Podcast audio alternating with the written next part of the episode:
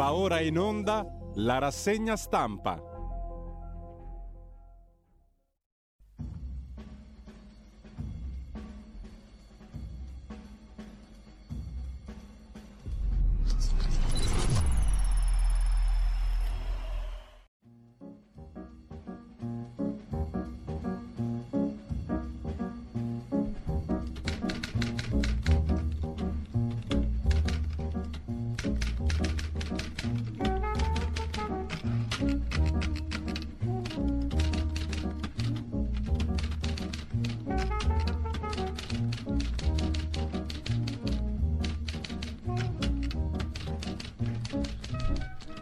Cordiale buongiorno a tutte le ascoltatrici e a tutti gli ascoltatori da Giulio Cainarca. Ben trovati all'appuntamento con la rassegna stampa. 3 maggio sono le 7.31, radiolibertà.net, tutto quello che vi serve anche per sostenere la radio e non perdo tempo perché ne abbiamo poco ed è prezioso. Nuovo attacco su Azovstal è l'apertura dell'agenzia ANSA.it di stamani. Rogo in acciaieria. Odessa colpita una chiesa, raid a Belgorod. L'Unione Europea tra divisioni lavora a nuove sanzioni e all'embargo. E poi ancora dalla prima pagina dell'agenzia ANSA l'altra notizia del giorno, o meglio, gli interventi del governo Draghi. Misure eccezionali sul caro vita, ha detto Draghi. Interventi per 14 miliardi. Le decisioni di oggi, ha detto il Presidente del Consiglio, sono il senso del governo stesso. Bonus 200 euro per redditi fino a 35.000 euro. Il ministro dell'economia Franco annuncia la tassa sugli extra profitti delle imprese sale al 25%. Speriamo in PIL pre-pandemia prima del 2023, dice il ministro dell'economia che propaganda la speranza intesa come eh, sostantivo e non come cognome. Ok al decreto aiuti senza il voto dei 5 Stelle, contrari al termovalorizzatore su Roma. Sul metano da autotrazione la CISA va a zero e l'IVA ridotta al 5%. Poi vedremo meglio i contenuti della manovra. Draghi ha parlato anche di Lavrov, il ministro intervistato su Rete 4, opinioni false e aberranti da Lavrov. Poi lo sentiamo. E anche Urso, presidente del Copasir, Comitato parlamentare di controllo dei servizi segreti, esponente di Fratelli d'Italia, dice che sulle fake news del ministro russo sentiremo i vertici Agcom-Rai. Mediaset eh, parla di falsi storici, le dichiarazioni di Lavrov su Hitler ebreo, niente di meno, ma si fotografa la storia con queste interviste. Vedremo poi diversi pareri sull'intervista sì, intervista no, fatto bene, ha fatto male Giuseppe Brindisi, l'intervistatore di Zona Bianca di Rete 4, che è anche intervistato a sua volta oggi. Cingolani apre al rublo, paghiamo il gas in rubli, ha detto il ministro della transizione ecologica. No, perché poi ha smentito un caso scatenato da un'intervista rilasciata alla testata Politico. Poi arriva la nota del ministro della transizione ecologica che smentisce. Draghi dice sui rubli seguiamo la posizione dell'Unione Europea, misure per l'indipendenza dal gas russo, le annuncia anche Cingolani in un'intervista che poi vedremo. In primo piano ancora sull'agenzia ANSA di stamani ha smesso di combattere ma non torna in Italia, così il papà di Ivan Luca Vavassori, sopravvissuto all'attacco russo a Mariupol. È in Europa, sono sollevato, dice il padre. E sempre dalla prima pagina dell'agenzia ANSA, la cronaca della giornata di ieri, l'ONU ha parlato di oltre 3.000 vittime civili in Ucraina e Washington fa sapere che la visita del presidente americano Biden in Ucraina a Kiev è solo una questione di tempo. Fuori combattimento oltre un quarto delle unità russe, fanno sapere invece dalla Gran Bretagna. Attacchi russi, ha detto la Turchia, rendono il negoziato difficile, così Erdogan. Questo per quanto concerne il primo piano dell'agenzia ANSA che si occupa anche della prigione da incubo per Becker, l'ex tennista. Tra topi e violenza, l'ex campione di Wimbledon sconta due anni e mezzo per reati fiscali. Crolla il mercato dell'auto, meno 33% sotto le 100.000 unità. E poi la cronaca nera, uccisa a coltellate a Genova, fermato il fratello che era in cerca di soldi a quanto pare. Dall'agenzia AGI invece come è nata la leggenda delle origini ebraiche di Hitler. Lo storico della Shoah, Osti Guerrazzi, spiega all'agenzia AGI appunto la matrice negazionista e antisemita della colossale balla sull'ebraismo di Hitler rilanciata dal ministro degli esteri russo Lavrov nell'intervista ormai celeberrima che ha fatto il giro del mondo su Rete 4. La nonna di Hitler, Maria Anna Schglubler, scusate la pronuncia ma eh, è un po' difficilotto, il cognome della nonna di Hitler. Dunque la nonna di Hitler sarebbe stata messa incinta da un ebreo, un certo Frankenberger da cui lavorava come servetta a Graz. La mamma, che portava un cognome comune tra gli ebrei convertiti al cattolicesimo, a cui l'imperatrice Maria Teresa aveva concesso la cittadinanza austriaca.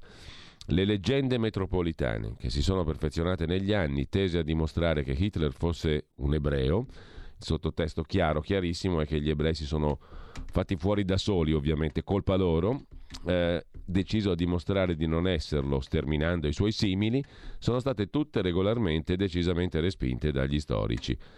Si conosce anche l'autore della prima falsificazione, Hans Frank, avvocato di Hitler, governatore nazista della Polonia occupata, al processo di Norimberga dichiarò di avere prove false, scrive l'Agi, sull'ebraismo del Führer, confutazioni evidentemente snobbate dal ministro degli esteri russo Lavrov. A Zona Bianca, su Rete 4, ha dichiarato provocando l'indignazione israeliana e di tutto il mondo ebraico, che l'ebraismo del presidente Zelensky ucraino non sarebbe in contraddizione con le sue idee naziste e antisemite visto che anche Hitler aveva origini ebraiche e i più grandi antisemiti sono ebrei, ha detto Lavrov. Che non ci sia neanche un briciolo di verità nelle parole di Lavrov lo conferma all'agenzia Agi lo storico Amedeo Osti Guerrazzi, esperto di Shoah, che ha appena firmato la docufiction Storia della Shoah in Italia, I complici. Esternazioni come quella di Lavrov, dice Osti Guerrazzi, si nutrono di leggende metropolitane, di complottismi nati in ambienti neonazisti e negazionisti, tesi a dimostrare che, ammesso che ci sia stato un olocausto, la colpa è da ricondurre agli ebrei, trasformati quindi da vittime in carnefici. Gli unici rapporti di Hitler con persone ebree, che nulla c'entrano con parentele e consanguineità, sono quelli con il medico Edward Bloch, che curò sua madre, e con l'ufficiale ebreo che durante la Prima Guerra Mondiale lo propose per la Croce di Ferro, l'unica onorificenza conquistata dal Führer. Anche sul medico di Hitler si è ricamato. La Vox Populi vuole che Hitler, alla morte dell'amatissima madre, trasferì sul popolo ebraico l'ira rivolta al medico che non aveva salvato la madre.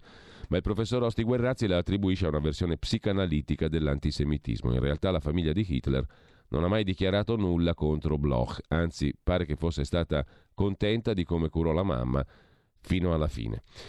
Con ciò lasciamo il capitolo Hitler ebreo, che è una cosa che si commenta da sola per moltissimi versi, forse no, perché questo è l'altro lato preoccupante della vicenda. Comunque, cambiando argomento dall'Agi, già che ci siamo, c'è una cosa interessante, una notizia interessante, come i cambiamenti climatici causeranno la prossima pandemia. Uno studio pubblicato su Nature evidenzia il legame tra cambiamento climatico e trasmissione virale con animali selvatici che saranno costretti a trasferire gli habitat spostandosi in regioni con maggior probabilità di contatto con gli esseri umani. Con le temperature medie in continuo aumento, gli animali selvatici trasferiranno i loro habitat, cioè si sposteranno in regioni con più probabilità di contatto con esseri umani. Così si incrementerà drasticamente il rischio di spillover virale, cioè di passaggio di virus da specie animale a specie umana e di scatenare una nuova pandemia. È lo scenario prospettato da uno studio pubblicato sulla rivista Nature, condotto dagli scienziati della Georgetown University che hanno descritto un legame tra cambiamento climatico e trasmissione virale. Non può mancare su questo tema Bill Gates, l'avvertimento su Covid e rischio nuova variante. Potremmo non aver visto il peggio. Lo racconta la DN Kronos. Covid e rischio nuove varianti più letali del virus. È l'avvertimento di Bill Gates. Potremmo non aver visto il peggio, ha detto il miliardario fondatore di Microsoft al Financial Times, spiegando che il mondo è ancora a rischio che questa pandemia generi una variante ancora più trasmissiva e ancor più fatale. Ha parlato Gates di un 5% di possibilità che la pandemia possa peggiorare e ha quindi esortato i leader mondiali a spendere di più per prepararsi a nuove minacce per la salute.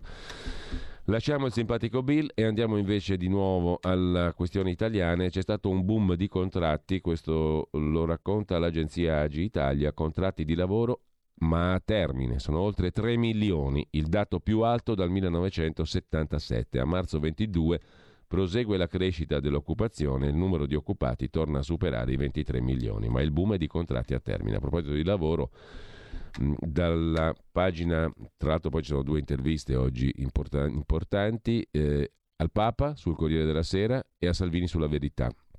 E siccome il foglio ha scritto che Salvini è diventato bergogliano, mm, prima leggiamo l'intervista al maestro e poi al discepolo, giusto? Per scherzare, naturalmente. Paralisi ex Silva. In primo piano sulla stampa, vi dicevo già che parliamo di economia, acciaio, allerta dei clienti, sono state sospese le consegne degli ordini già confermati. Ora la filiera è a rischio e le imprese che si nutrono d'acciaio, eh, radunate da Assofermet, sono in eh, grave ambascia. Nel mirino di Assofermet, appunto delle imprese che lavorano l'acciaio, c'è anche la revisione dei prezzi che può colpire le condizioni dei contratti. Da Acciaierie d'Italia nessuna motivazione ufficiale sulla frenata nelle forniture. A Genova sciopero dei siderurgici, i sindacati lasciano il tavolo, alta tensione. Acciaierie d'Italia ha sospeso la consegna di ordini regolarmente confermati e i nostri associati non stanno ricevendo merce per migliaia di tonnellate. Temiamo pesanti riflessi sulla filiera l'allarme di Paolo Sangoi, presidente di Assofermet, che è l'Associazione Nazionale Imprese del Commercio e della Prelavorazione dell'Acciaio. L'allarme arriva nel giorno in cui a Genova esplode la protesta operaia contro il gruppo Acciaierie d'Italia, guidato dall'amministratore delegato Lucia Morselli, accusato di non garantire le condizioni di sicurezza sul lavoro. Il gruppo è l'ex Silva sostanzialmente. Gli incidenti registrati a Cornigliano hanno prodotto un'inchiesta giudiziaria, la sospensione di un lavoratore, in difesa del quale i sindacati chiedono il ritiro del provvedimento. L'allarme è stato lanciato comunque dalle imprese del commercio e della prelavorazione dell'acciaio sull'altro fronte, quello appunto della mancata fornitura, sospese le consegne di ordini già confermati, tutta la filiera è a rischio. Un'altra notizia poco bella per il mondo dell'economia italiana. Intanto Draghi in conferenza stampa con i ministri, lo sentiamo in una pillola estratta dall'agenzia Agi, Agenzia Italia. Buonasera, buonasera a tutti e inizio scusandomi per il fatto che siamo eh, uno, due, tre, quattro, cinque, sei maschietti e, e appunto manca, manca la, la, ministra Messa che avremmo voluto qui con noi stasera, ma credo che sia stata avvertita tardi, insomma. Quindi mi scuso anche per questo. Chiedo scusa perché siamo tutti maschi, ha detto il ministro Draghi, eh, il presidente del Consiglio Draghi. Eh, aprendo la conferenza stampa. A proposito di conferenza stampa c'è un'altra pillola che l'Agi ha selezionato, sentiamola al volo. Nell'ultima telefonata avuta con Putin ho cominciato dicendo io la chiamo perché voglio parlare di pace, quindi non abbiamo bisogno di riposizionare l'Italia in quel senso. Non c'è appiattimento, non c'è differenza tra le posizioni della Francia, della Germania circa l'invio di armi le armi sono state inviate da tutti i partner, quindi eh, in questo senso non c'è un gran bisogno di, di, di riposizionare niente. Il, la nostra appartenenza alla, alla sicurezza atlantica, esattamente come quella degli altri paesi, è stata pronunciata, è scontata, anche questa non cambia. Nessuno di noi vuole la guerra, nessuno di noi vuole un'escalation, questo certamente è quello che dirò al Presidente Biden, ma nessuno di noi vuole abbandonare l'Ucraina. Ho detto più volte che riusciamo ad avere la, fa- la pace solo se l'Ucraina può difendersi, altrimenti abbandoniamo il paese, i civili, il popolo, i bambini, le donne all'invasione russa, perché questo è, se l'Ucraina non riesce a difendersi avremo non una pace, ma un'occupazione una sottomissione, la schiavitù di un paese democratico. Così eh, Draghi nella pillola, sentiamo anche la terza pillola a proposito um, selezionata dall'agenzia Agi che ci porta sulla questione della frase di Lavrov su Hitler. Ma, prima di tutto eh, parliamo di un paese, l'Italia, dove c'è libertà di espressione. Quindi partiamo da questo fatto. Il ministro Lavrov appartiene a un paese dove non c'è libertà di espressione. Questo Paese permette dunque di esprimere le proprie opinioni liberamente, anche quando sono palesemente false, aberranti. Quindi il mio giudizio su questo è, che, è che quello che il ministro Lavrov ha detto è aberrante.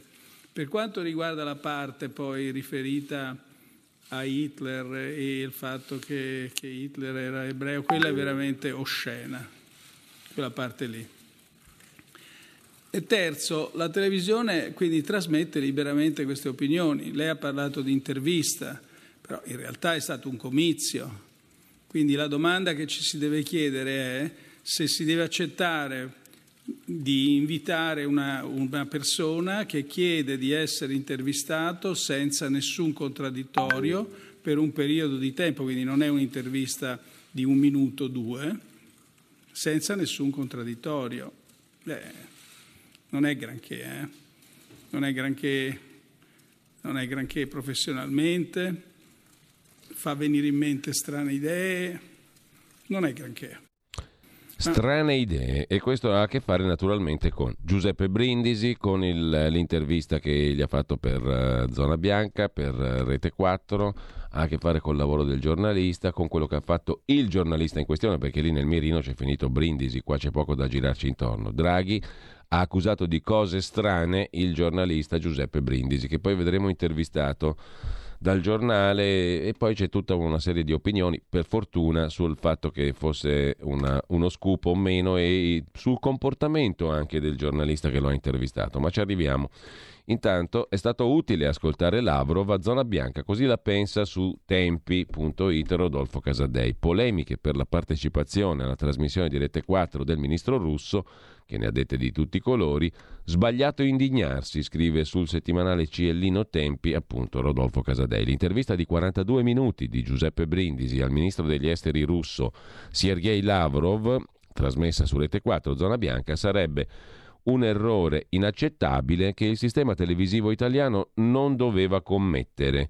In un solo caso, se Italia e Russia fossero in guerra fra loro ma siccome tale stato di guerra non è stato dichiarato da nessuno dei due paesi, al di là di giravolte retoriche, quella di Mediaset è una scelta editoriale discutibile che però si è rivelata utile per capire lo stato di difficoltà in cui si trova la politica della Russia, di cui è specchio una propaganda ripetitiva esposta a facile confutazione l'intransigenza russa nei confronti del governo ucraino e l'indisponibilità di Mosca a battere strade diverse da un negoziato diretto con gli Stati Uniti. Insomma, vedendo Lavrov uno può anche essere stato indotto a pensare ma guarda come è messo male questo qui, sembra un automa, uno che va lì drogato a ripetere la lezioncina.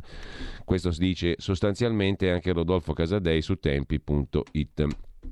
Le critiche avanzate da esponenti politici che vanno dai parlamentari di Italia Viva, che lanciano il monito non possiamo lasciare che l'informazione diventi strumento di propaganda anti-occidentale.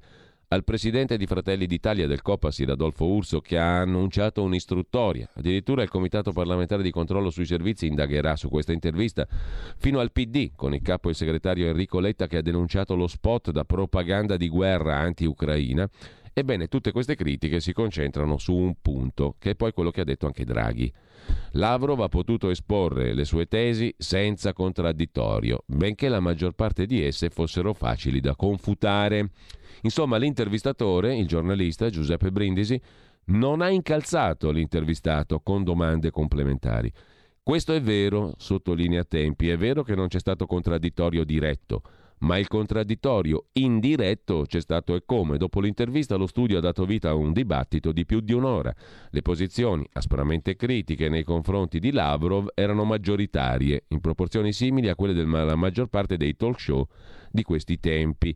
Nell'infornata di commentatori c'erano Augusto Minzolini, Andrea Margelletti, Ole Sorodiecki, presidente Associazione Cristiana Ucraini in Italia, Fausto Biloslavo, Maurizio Belpietro, Vittorio Sgarbi solo gli ultimi due ascrivibili a posizioni contrarie all'invio di armi italiane all'Ucraina. Nella seconda infornata di ospiti l'eurodeputata PD Alessandra Moretti, il che fa nascere la domanda. Il PD che giudica la trasmissione uno spot da propaganda di guerra anti-Ucraina è lo stesso che consente ai suoi eletti di prendervi parte? Nel suo intervento Lavrov, sottolinea ancora Rodolfo Casadei, su tempi ha fatto il possibile per screditare la propria credibilità. Ha dichiarato che la Russia non chiede a Zelensky di arrendersi, ma di ordinare alle sue forze armate di cessare il fuoco. Ha sostenuto che il bombardamento di alcune infrastrutture a Kiev, mentre il segretario dell'ONU Guterres era in visita nella capitale, non ha nulla a che fare con la presenza di costui. Ha escluso che siano stati compiuti crimini di guerra da parte russa a Bucha. Ha descritto il gruppo Wagner come una compagine militare privata che opera indipendentemente dalla Russia secondo mercato e profitto, ha assicurato che le operazioni militari russe si svolgono in modo da minimizzare i rischi per la popolazione civile, per replicare a una domanda che poneva la questione di come potrebbe essere filo nazista un paese come l'Ucraina, che ha scelto per presidente un politico di origini ebraiche, Zelensky, si è lanciato con impeto sulla buccia di banana della seguente dichiarazione. Secondo me anche Hitler aveva origini ebraiche. Inquietanti parole sull'Italia, uno dei paesi in prima fila contro la Russia, e sulla guerra nucleare, che sarebbe un rischio da non sottovalutare.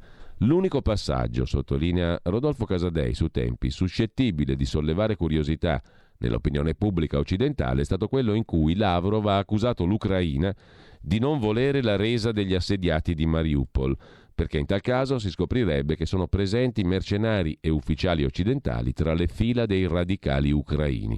Sarebbe interessante andare a vedere le carte per, per scoprire chi sta bleffando. Cioè Lavrov dice che l'Ucraina non vuole la resa degli assediati di Mariupol perché si scoprirebbero mercenari e ufficiali addirittura di paesi occidentali tra quelli che sono asserragliati là. Sul piano dell'interpretazione dei messaggi nell'intervista di Lavrov le certezze sono poche ma evidenti. Lavrov, sottolinea Casadei su tempi.it, ha insistito in termini estensivi sul tema della denazificazione, presentandola come una necessità che riguarda tutte le forze armate ucraine e la direzione politica dell'Ucraina. Nessun cenno al riconoscimento dell'indipendenza delle secessioniste repubbliche del Donbass né dell'annessione della Crimea alla Federazione russa come obiettivi dell'azione russa. Il messaggio insito in questo massimalismo è chiaro, cioè la Russia non è interessata a un cessate il fuoco, non presenta richieste formali, attende che siano gli Stati Uniti a fare il primo passo, facendo conoscere cosa sono disposti a concedere in cambio di un cessate il fuoco. A Mosca non interessa sedersi al tavolo con eh, Zelensky, ma un accordo con gli americani, ridisegnare gli equilibri dell'Europa orientale e dei paesi post-sovietici. Finché l'America manda a Kiev armi e figure di spicco del suo governo a lanciare parole d'ordine di vittoria, la guerra continuerà. Perché tutto questo avrebbe dovuto essere negato ai telespettatori italiani? Si fa fatica a capirlo, conclude Casadei, dopo due mesi di talk show, nel corso dei quali si è sentito di tutto, ma anche di validissimi o decorosi servizi di inviati dal fronte, riflessioni di analisti, esponenti politici in studio sulle pagine dei giornali, pensare che i telespettatori italiani siano privi di anticorpi rispetto alle parole di Lavrov equivale a crederli, dei bambini a infantilizzarli. Con tutti i suoi limiti e difetti, il sistema italiano dell'informazione sta dando testimonianza della superiorità dei valori europei su quelli del mondo russo, sta dimostrando che la libertà di espressione e il confronto fra punti di vista diversi sono possibili e ricercati anche in una situazione di estrema tensione come quella creata dalla guerra di invasione russa e dalla reazione europea, che attraverso gli studi Mediaset passi qualcosa che non passerebbe mai attraverso quelli della TV di Stato privata a Mosca è qualcosa di cui andare fieri, scrive infine Rodolfo Casadei su Tempi. Denunciare come complicità col nemico il lavoro dei giornalisti, come hanno fatto Italia Viva, PD, Urso per Fratelli d'Italia, ci rende simili a Putin e alimenta un clima da entrata in guerra, quando invece le poche carte in mano a un paese come l'Italia per aprire spiragli verso un percorso di pace stanno nell'esistenza di spazi di confronto delle idee e di giudizi come sono le tv e i media. Sulla questione oggi si sofferma dettagliatamente anche Libero con due pagine, la prima di Antonio Rapisarda, il giornalista intervista il ministro russo, Letta Draghi e Unione Europea mettono il giornalista Brindisi, direte 4, alla gogna. Attacco concentrico al programma Mediaset reo di avere ospitato il ministro Lavrov. Il leader del PD parla di onta insopportabile. Il premier Draghi ha detto frasi oscene, senza contraddittorio. Crippa, dirigente Mediaset, dice le sue affermazioni sono deliranti, ma sono un documento di storia. E sullo stesso argomento c'è anche l'opinione di Filippo Facci su Libero. Il giornalista Brindisi, attaccato per il suo scoop, degno della Fallaci. Paradossi democratici, sottolinea Facci, che è intervenuto anche al congresso lì alla tre giorni di Fratelli d'Italia con molta partecipazione. Il conduttore ha ottenuto la testimonianza di uno dei cattivi, scrive Facci, meriterebbe applausi, gli toccano richieste di censura degne di Mosca e lui rilancia ho cercato anche Putin, dice Brindisi, il quale è intervistato oggi da Il Giornale a pagina 6. Non faccio la guerra, cerco soltanto notizie, dice il giornalista di Zona Bianca che ha intervistato Lavrov. Non mi sono piegato a Lavrov, si è spazientito per le mie interruzioni. Doppio pesismo denuncia il giornalista Mediaset. C'è chi denuncia la dittatura ma invoca la censura.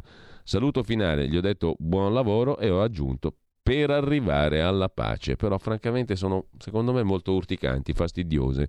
Queste cose che uno deve giustificarsi per aver fatto l'intervista a Lavrov a meno che il presidente del Copasir Urso ravvisi una raffinata strategia di menti diaboliche per arrivare a chissà quale obiettivo. I russi sono maestri di disinformazione, dice Urso, e provano da sempre a condizionare l'Occidente. Il Copasir indagherà. Cos'è che ha indagato la scorsa settimana il Copasir su un'altra stupidaggine della quale ci eravamo divertiti molto, ma sicuramente arriveranno a delle conclusioni straordinarie. Sul giornale poi c'è il commento di Fiamma Nierenstein, la miseria di un leader senza credibilità, sulla sostanza delle cose dette da Lavrov e non sul giornalista che l'ha intervistato. Cupo, oscuro, pesante. Lavrov, oltre a peggiorare l'immagine del suo paese, esce dalla triste performance televisiva italiana con una bolla di volgarità, un leader che ha gettato la credibilità alle ortiche, suscitando una tempesta diplomatica di misero contenuto. Un personaggio di primo piano in difficoltà, che non sapendo cosa dire spara stupidaggini arroganti e disonorevoli. L'intervista, scrive Fiamma Nierenstein, è stata la conferma di quanto la guerra per i russi vada male e anche di quanto povera sia la razio originaria sostenuta dalla propaganda di Putin che parla di denazificazione. È stata una parola d'ordine andata male fin dall'inizio, era difficile far passare Zelensky il suo governo per nazista. Con tutto lo sconto dovuto alla Russia per la sua battaglia contro il nazismo nella seconda guerra, mai si è potuto identificare come il motivo attuale di una crociata in cui la Russia avesse ragione. Quindi, primo errore di Lavrov, sottolinea Fiamma Nierenstein, è stato quello di ritirar fuori lo stereotipo dello Zelensky nazista a cui non ha mai creduto nessuno e poi di associarlo alla parola ebreo, occhieggiando a chi gli ebrei non li ha simpatici, e ce ne sono parecchi, specie in questo periodo di antisemitismo rampante. Ebrei, Zelensky, lobby ebraica, Israele, America aggressiva, denazificazione come paci- pacifismo, magari partigiani, un pacchetto ammiccante e volgare. Il mondo occidentale ce l'ha con la Russia per lo stuolo di atrocità sempre più accertate. Inoltre osserva l'incompetenza dell'esercito russo, teme l'irresponsabilità e la mancanza di preveggenza che fa prevedere guai nel campo energetico ma anche atomico. Il mondo occidentale verifica il rifiuto di Putin di accettare che Ucraina e Georgia non si pieghino al dominio russo. Lavrov deve essere molto irritato da questo. Zelensky è ebreo, ergo, poiché l'Ucraina è nazista, gli ebrei possono essere i peggiori antisemiti, anzi gli ebrei sono nazisti magari. Anzi Hitler forse era ebreo. L'aveva già scritto, sottolinea Fiamma Nierenstein, Hans Frank, governatore nazista della Polonia occupata, in un memoriale di Norimberga, già in galera. È la storia miserabile di una bisnonna cameriera che forse resta incinta del padrone di casa. Roba da poveracci. Non è invece solo da poveracci, ma da antisemiti. L'accusa agli ebrei di essere loro i peggiori nazisti. Ne esiste una biblioteca. È il rovesciamento di cui parla lo storico Robert Wistrich, chiamandola anche nazificazione di Israele e del popolo ebraico, cioè gli ebrei farebbero ai palestinesi ciò che i nazisti fecero a loro, propaganda molto comune. Adesso un altro passo, gli ebrei, Zelensky, da ebrei nazisti governano il paese nazificato che si ribella alla Russia, cioè l'Ucraina. Chi, con un'altra aggressione antisemita, nei giorni scorsi ha detto che gli ucraini sono come i palestinesi e gli ebrei come i russi, adesso ha la chiusura del cerchio. Gli ebrei sono nazisti e anche talora ucraini, come volevasi dimostrare, scrive. Fiamma Nierenstein, prima di andare alle interviste al Papa e a Salvini, come dicevamo prima, c'è anche da segnalare sul tema il pezzo di Luca Ricolfi, pure lui è intervenuto sulla scuola eh, facendo proposte sulla scuola alla tre giorni di Fratelli d'Italia e le sue proposte sono state automaticamente attribuite a Giorgia Meloni, come vedremo dopo. Intanto, punire o fermare Putin è il titolo della riflessione firmata dal professor Ricolfi, firmata ieri sul sito fondazioneium.it. Da qualche tempo a questa parte di pace, negoziati, compromessi, nuovi equilibri si parla poco. Al loro posto profezie di vittoria. Putin può vincere, l'Ucraina può vincere. Quel che non è chiaro è cosa significhi vincere e se significhi la stessa cosa per tutti. Per Putin, sottolinea Ricolfi, pare che la condizione minima per potersi proclamare vincitore sia il mantenimento della Crimea e l'annessione del Donbass, possibilmente collegati fra loro attraverso la striscia di terra che lungo il mare di Azov va da Mariupol alla Crimea. Ma per l'Ucraina e per i paesi che la sostengono, Qui le cose sono molto meno chiare, o meglio, sono chiare solo per Stati Uniti e Regno Unito e per Zelensky. Per loro vincere significa cacciare Putin dall'Ucraina con le armi o grazie a un cambio di regime a Mosca.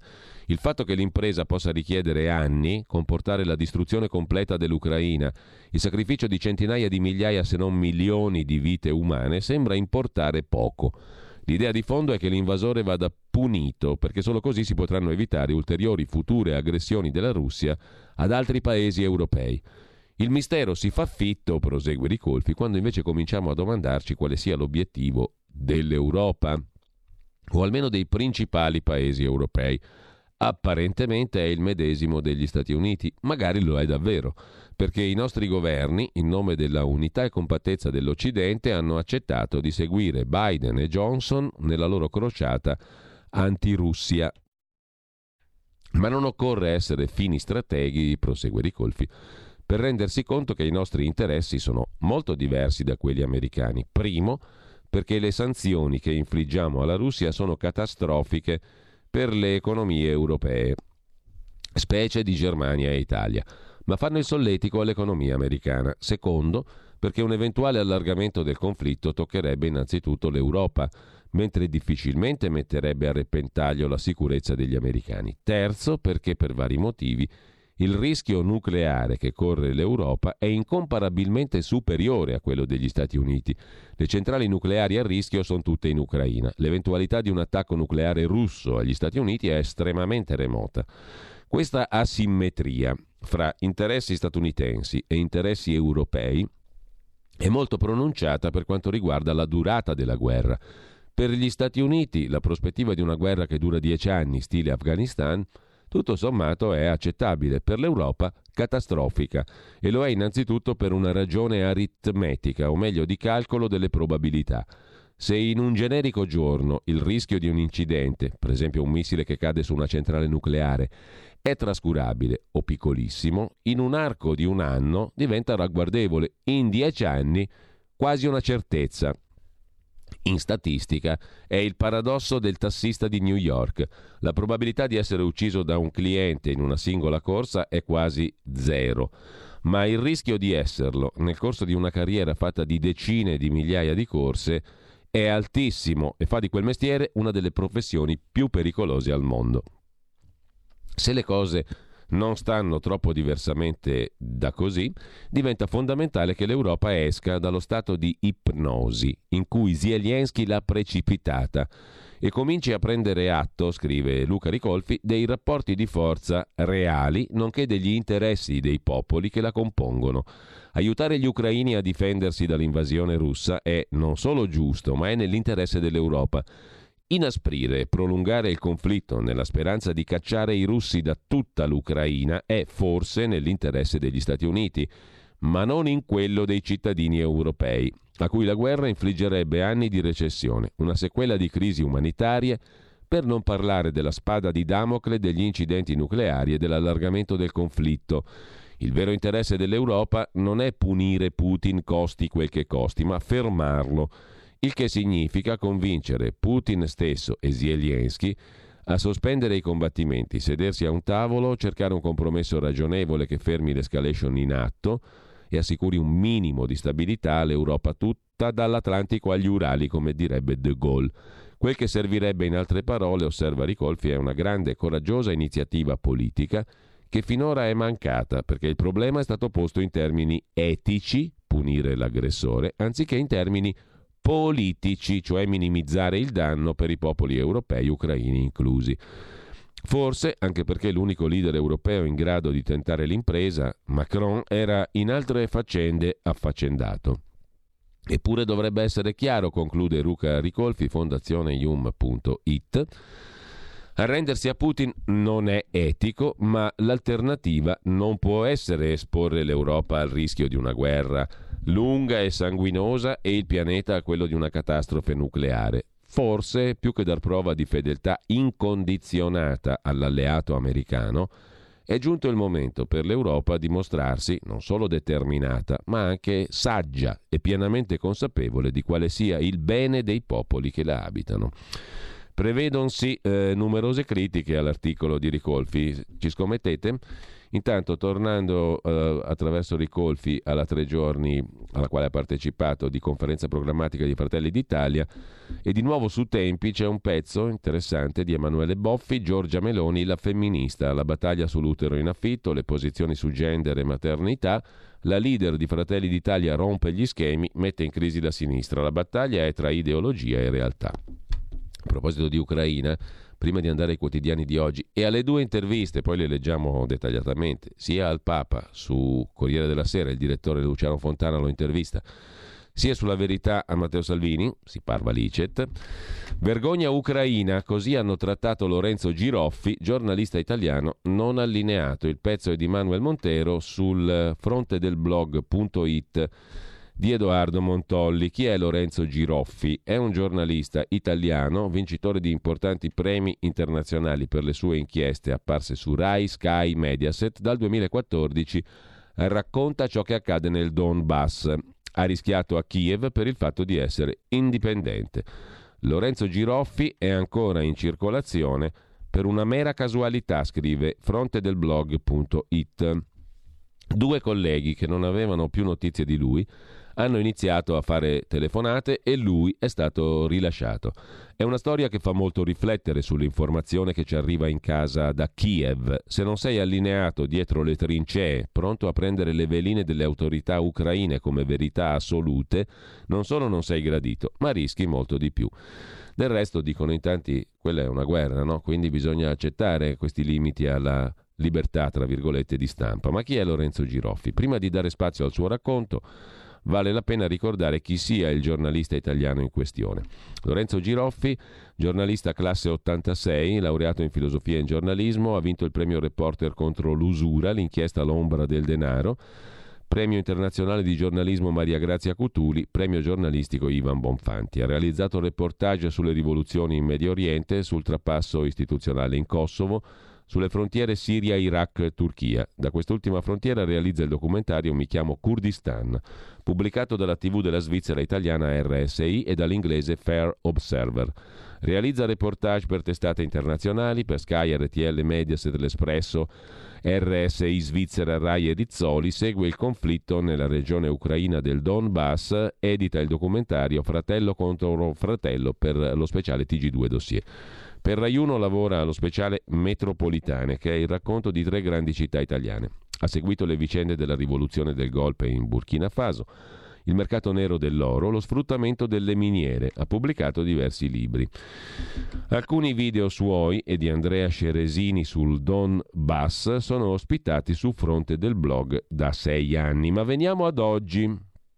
Lorenzo Giroffi racconta cosa gli sia accaduto in un lungo e scioccante post su Facebook, che la dice lunga su cosa sia l'informazione in Ucraina, su quanto valgano le istituzioni italiane, i giornali, le tv e l'ordine dei giornalisti, dato che al momento sul suo caso c'è il silenzio assoluto, forse perché tutti sono presi a leggere le veline di Kiev, racconta frontedelblog.it. Ecco il post scritto da Giroffi accompagnato dal selfie, lo state vedendo adesso.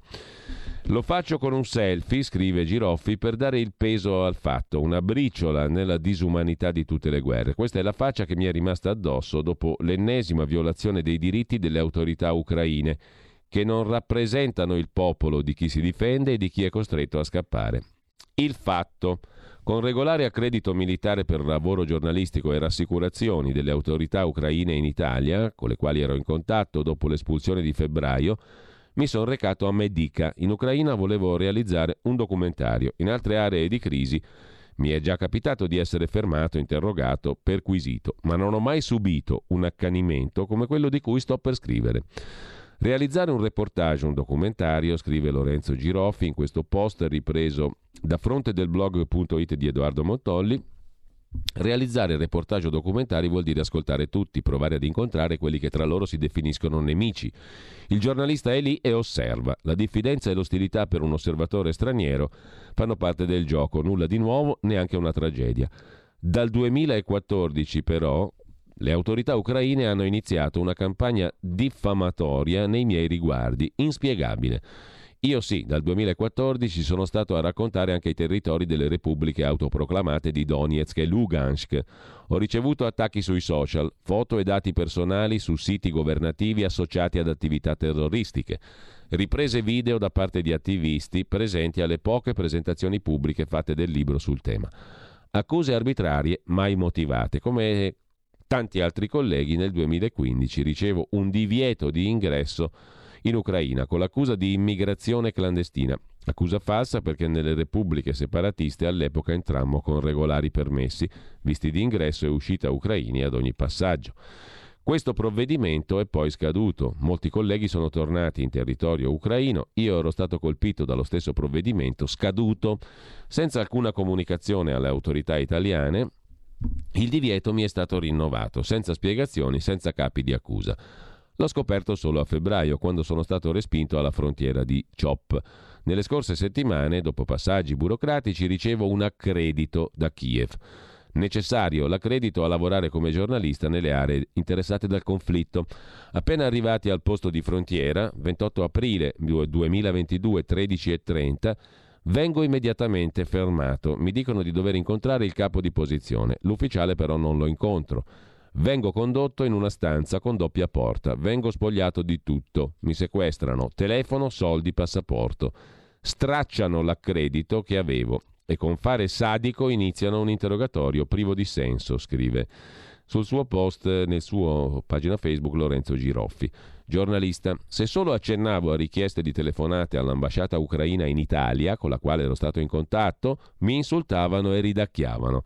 Hanno rovistato foto personali, mail, rubrica telefonica, salvando molti numeri che ritenevano sospetti.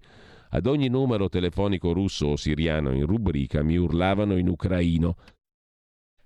Riuscivo solo a capire la parola terrorista. Con la mia Super 8 simulavano di filmarmi chiedendomi di sorridere per l'ultima volta perché ero in un brutto guaio. Hanno setacciato il mio portafogli trattenuto una fototessera di famiglia a mo' di minaccia. Più dicevo che un giornalista parla con tutti, più si incazzavano, racconta Giroffi. Alla vista della foto di mio nonno, che ho con me, hanno iniziato ad insultare dicendo che aveva i baffi come Stalin. Se mi alzavo dalla sedia per reazione mi minacciavano mostrando video di pestaggi ai prigionieri russi. Hanno pescato mie vecchie foto di lavoro a Donetsk.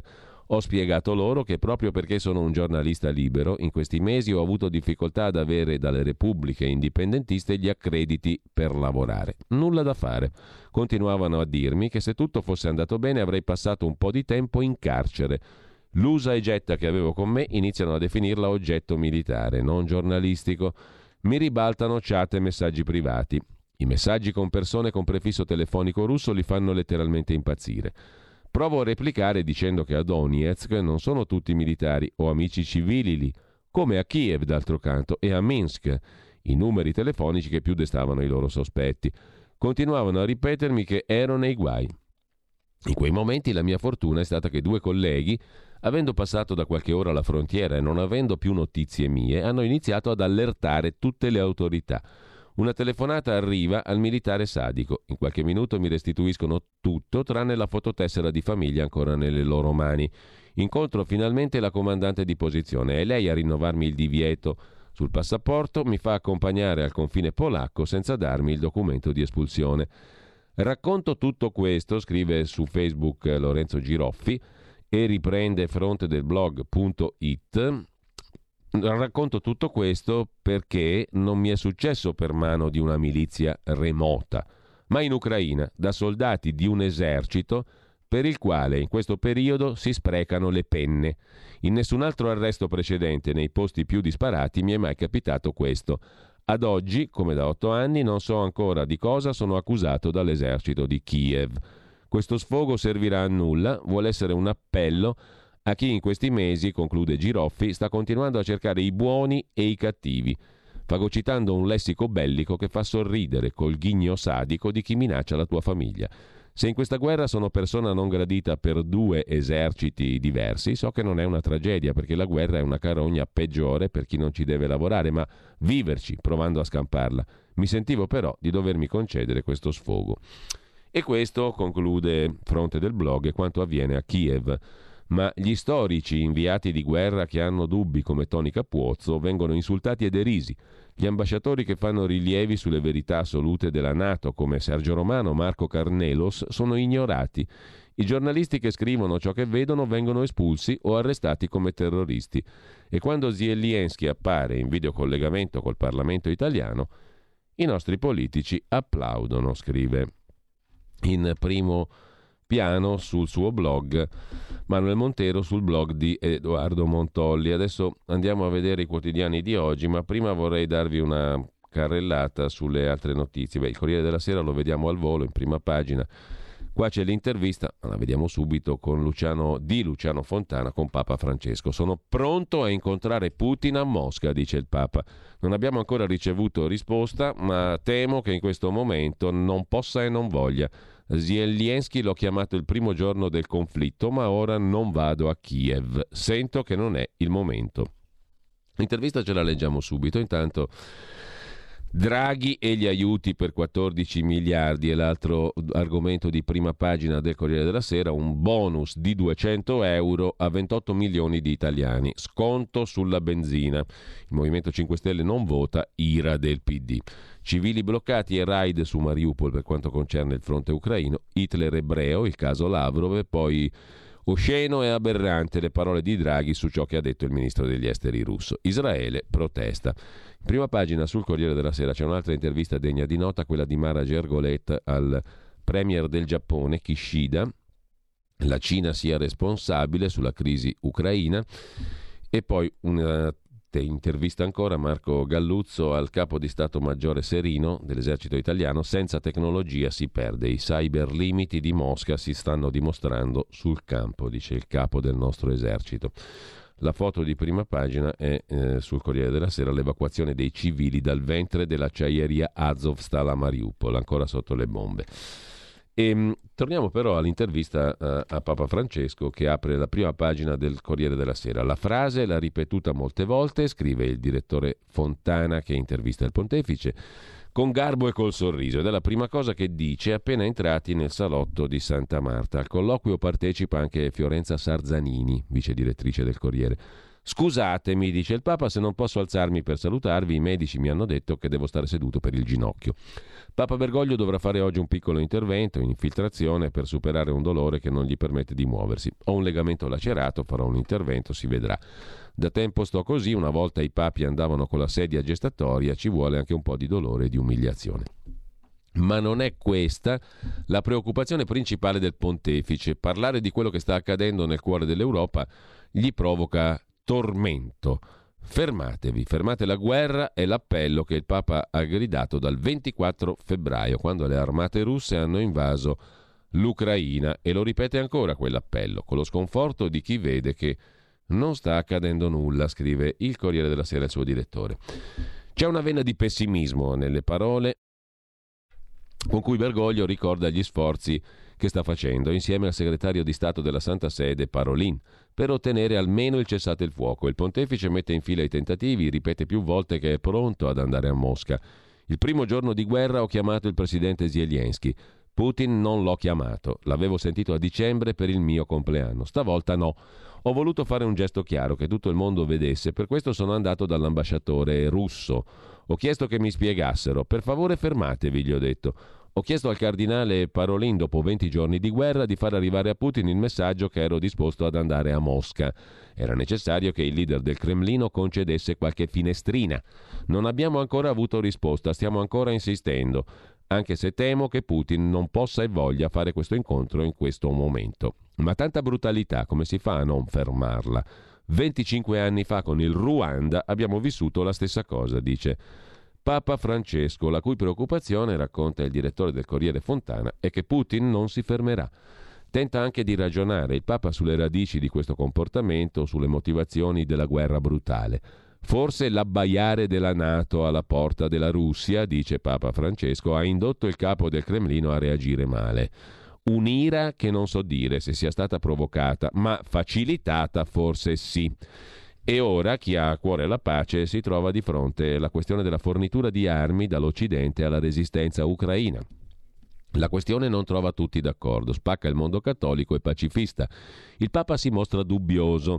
La sua dottrina ha sempre avuto al centro il rifiuto degli armamenti, il no all'escalation di armi, che prima o poi qualcuno decide di utilizzare sul campo, provocando morte e sofferenza.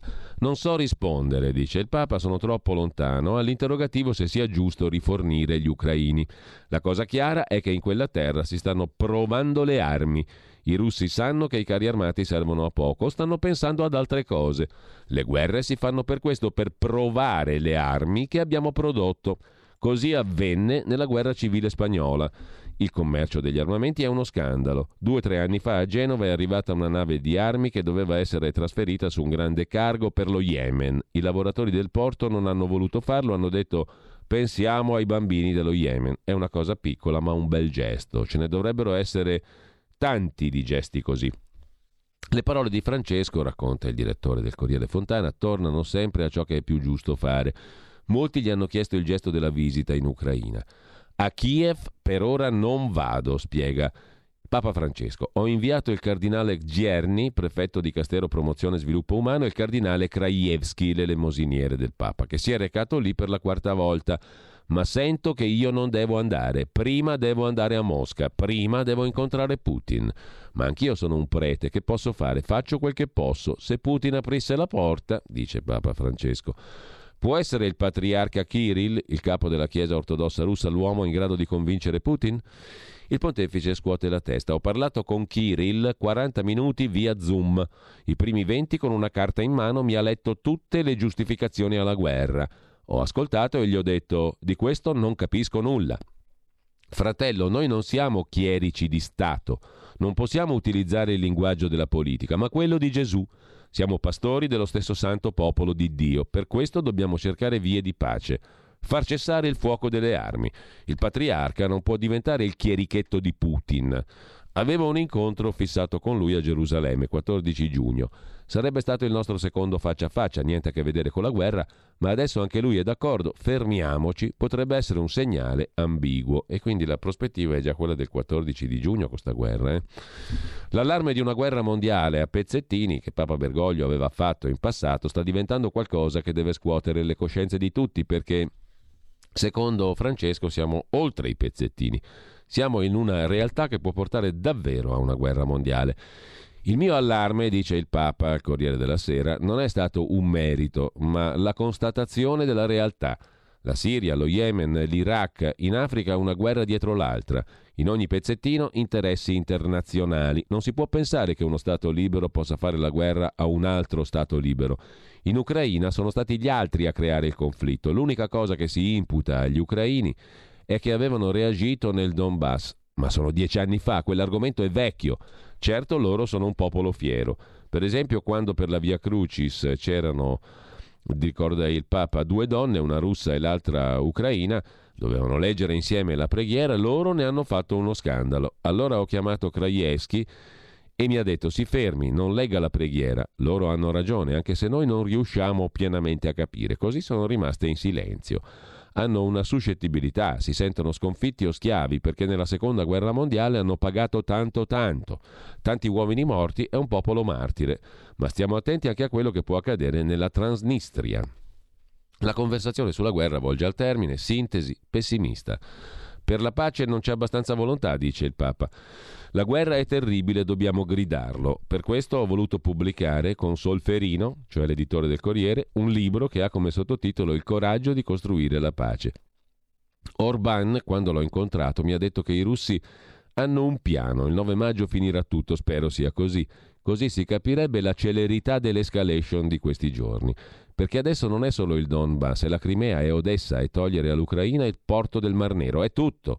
Sono pessimista, dice il Papa, ma dobbiamo fare ogni gesto possibile perché la guerra si fermi. Dopodiché si parla della politica di Roma. L'Italia sta facendo un buon lavoro, dice il Papa, il rapporto con Draghi è molto buono, già in passato quando era la BCE gli ho chiesto consiglio, una persona diretta e semplice. Ho ammirato Giorgio Napolitano, dice il Papa, è un grande, Ora ammiro moltissimo Sergio Mattarella. Eh, rispetto tanto Emma Bonino. Non condivido le sue idee, ma conosce l'Africa. Meglio, dice il pontefice, meglio di tutti. Di fronte a questa donna dico chapeau, quindi un elogio della Bonino. Qualcuno avrà da ridire?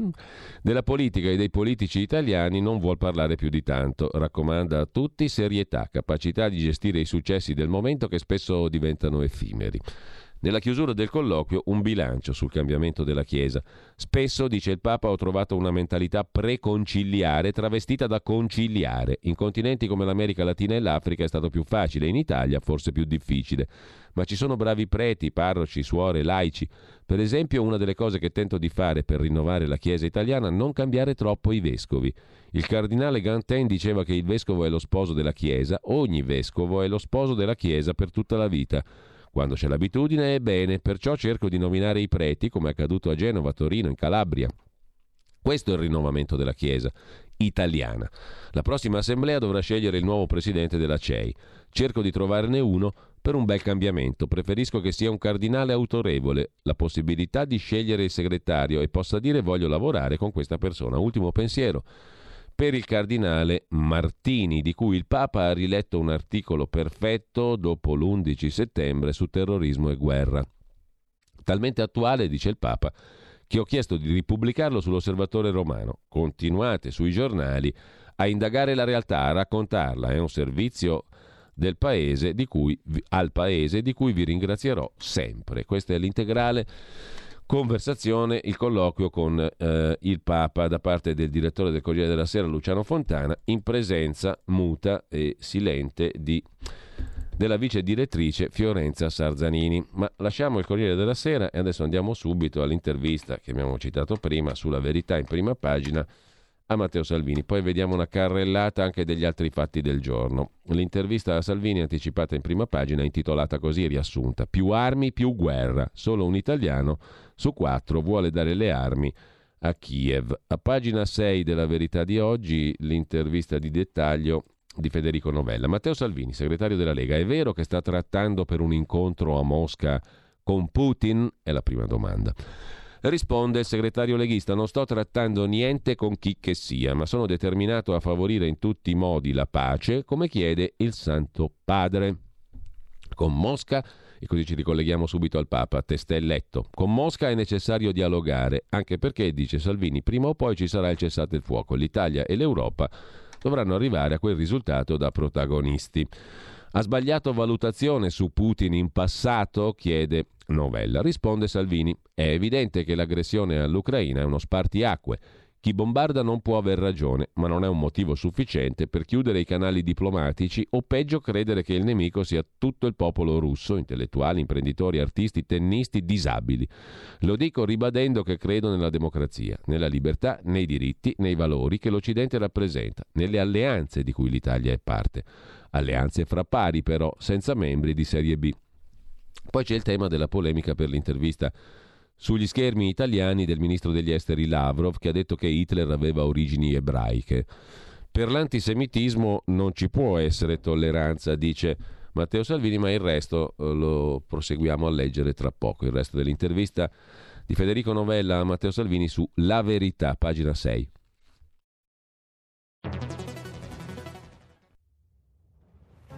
Chiediamo meno sbarchi, più sicurezza. Più assunzioni per le forze di polizia. Scrivi il codice D43 nella dichiarazione dei redditi. Destina il 2 per 1000 del tuo IRPEF alla Lega. Il tuo sostegno vale 2 per 1000. Messaggio autogestito Lega per Salvini Premier. Stai ascoltando Radio Libertà. La tua voce libera, senza filtri né censura. La tua radio.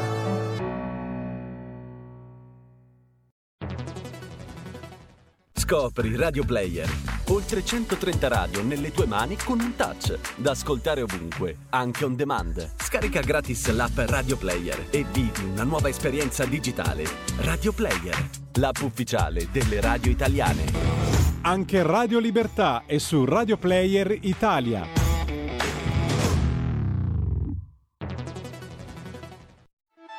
Stai ascoltando Radio Libertà, la tua voce libera senza filtri né censure, la tua radio.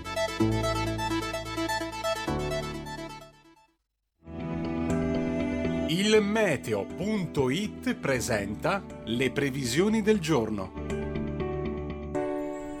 Insiste una circolazione moderatamente instabile sul nostro paese, ciò determinerà alcune altre precipitazioni nel corso della giornata. In mattinata frequenti rovesci e temporali al nord-ovest, sia pure a macchia di leopardo, mentre altrove il tempo sarà in genere asciutto e soleggiato, salvo per deboli fenomeni sulle aree interne tra Toscana, Umbria e Marche. Nel pomeriggio avremo una spiccata instabilità su tutto l'arco alpino e prealpino, con temporali possibili anche in pianura al nord-ovest, nonché sull'Emilia-Romagna, sulla dorsale appenninica e sulle regioni adriatiche centro-meridionali. Meglio altrove. Le previsioni di ilmeteo.it tornano più tardi. Una buona giornata da Lorenzo, ti dici. Avete ascoltato le previsioni del giorno.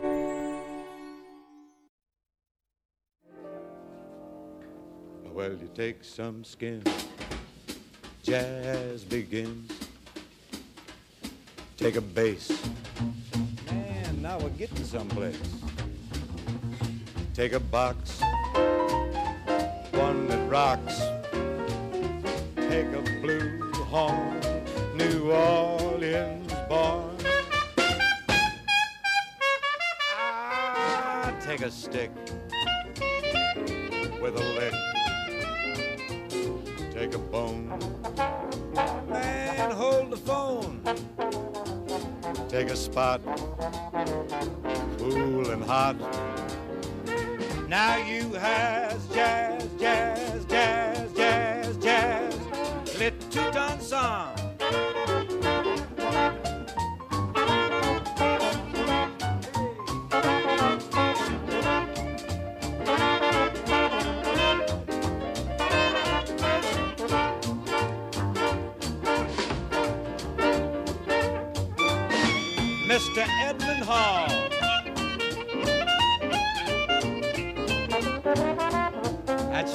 Maria Lamba.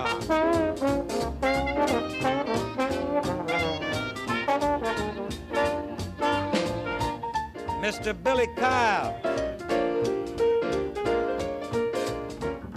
There goes Squire Watch him. He's a mess.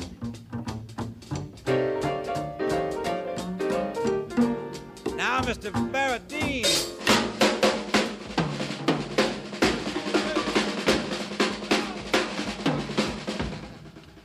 Listen to, well, you know who.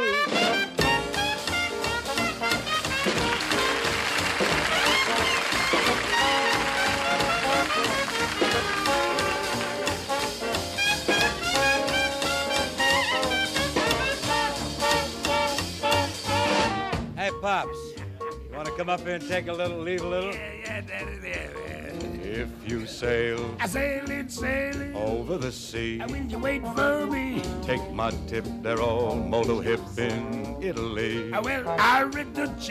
As for France. Oh, they sing the? Yes, believe it or not. I do believe, I do indeed. Frenchmen's all people what they call jazz Ah, formidable. Take a plane, Oh, go to Siam.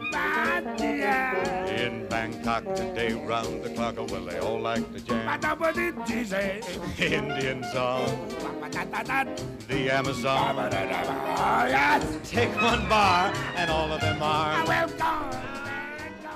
Sfumiamo, sfumiamo questo bellissimo pezzo. Bing Crosby e Louis Armstrong, Now US Jazz. Bing Crosby nasce oggi, il 3 maggio 1903 a Tacoma, Washington. Fu l'artista musicale più venduto e di maggior successo del secolo scorso. Ha venduto, pensate la cifra mostruosa, record ineguagliato, oltre un miliardo di dischi in tutto il mondo.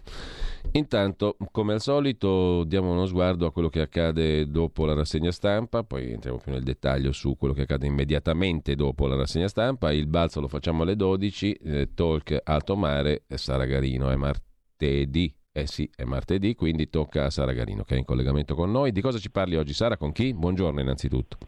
Buongiorno Giulio e buongiorno a tutto il pubblico. Continueremo naturalmente a parlare di guerra, tema chiaramente imprescindibile purtroppo in questo periodo. Lo faremo con Giordano Bruno Guerri che torna a trovarci, storico e saggista, con l'onorevole Alessandro Gigliovigna, deputato della Lega, capogruppo in quattordicesima commissione politiche UE e con Claudio Verzola per perpetuare questo tema parallelo, questo percorso parallelo che stiamo seguendo a proposito delle altre armi, quelle cognitive e quelle della cybersicurezza. Ricordo Claudio Verzola, responsabile Cyber Security per AIS. Avremo poi anche un contributo audio del professor Giuseppe Valditara, docente di diritto romano all'Università di Torino, sul tema scottante, scottantissimo della- del nuovo assalto fiscale alla casa. Bene, appuntamento allora alle 12, grazie a Sara Garino. Buona mattina Sara, più tardi. Grazie Giulio, buon lavoro, un saluto a tutti. Dalle 12 facciamo un salto in avanti, dalle 16 alle 17 il martedì Pop Economia e Rumore condotto da Alessandra Mori, diversi gli ospiti, intanto vi segnalo, si parla di occupazione, inflazione, recessione, economia, dati Istat con il professor Marcello Gualtieri, economista dell'Università di Torino, interviene anche in tema di Cina, capitali in fuga, investitori, cosa succede in Italia, Alessia Amighini che si occupa di Asia per l'ISPI, l'Istituto di Studi Politica Internazionale. E poi un altro appuntamento nella rubrica Rumore alle 16.30 di sicuro interesse, quello con Lorenzo Zurino, presidente del Forum Italiano dell'Export, imprenditore, fondatore e chief executive di The One Company, tra le prime aziende italiane specializzate nel commercio estero di prodotti italiani nel mondo.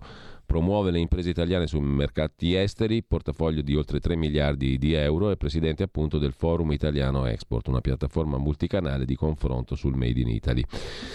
E infine Nicoletta Orlandi Posti, storica dell'arte, si occuperà della Biennale di Venezia. Eh, e mh, con questo vi segnalo anche, peraltro, eh, visto che siamo in tema di palinsesto di oggi, dopo eh, la rassegna stampa l'appuntamento con il professor Ugo Volli, parleremo sicuramente anche dell'intervista di Labro e in generale dei talk show nella rubrica Mordi Media di analisi della comunicazione politica, a seguire Pierluigi Pellegrin. Oltre la pagina, tre ospiti, come tutti i giorni, Marco Gervasoni, docente di storia contemporanea, che si occupa del conservatorismo, declinato in tutte le possibili declinazioni di attualità politica e giornalistica. Dopodiché, eh, con Pierluigi Pellegrin ci sarà Arnaldo Ferrari Nasi, sociologo che eh, scrive anche su Libero, in principio era l'MSI, poi Alleanza Nazionale, oggi Fratelli d'Italia. Il focus sondaggistico e socio- sociopolitico sul partito di Giorgia Meloni. Alle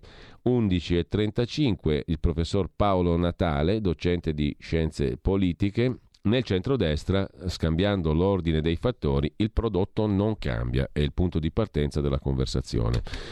Poi naturalmente avremo Sammy Varin con i suoi territori eh, imprescindibili dalle 13 alle 15 e per il resto c'è anche Zoom naturalmente questa sera eh, condotto da Antonino Danna dalle 18 alle 20. Si ricorda qui eh, e mm, vi raccomando di non perdere la puntata di stasera alle 18 perché si parla del 19 luglio del 92, della strage di Via D'Amelio a 30 anni dalla morte di Borsellino degli uomini della scorta, con Luca Fazzo de Il Giornale, che vi ha fatto una pagina l'altro giorno che abbiamo citato in rassegna stampa. Quali verità mancano all'appello? Perché il processo Borsellino Quater lascia ancora delle domande aperte? A seguire, a seguire, Marco Gregoretti e i misteri italiani, il mostro di Firenze questa sera, ma anche fronte del blog con Edoardo Montogli alle 18.05. Detto questo, il resto lo trovate sul sito radiolibertà.net.it, eh, radiolibertà.net, ma ci si può confondere sul sito della propria radio, è ridicolo. Radiolibertà.net, sia chiaro, soprattutto a me stesso.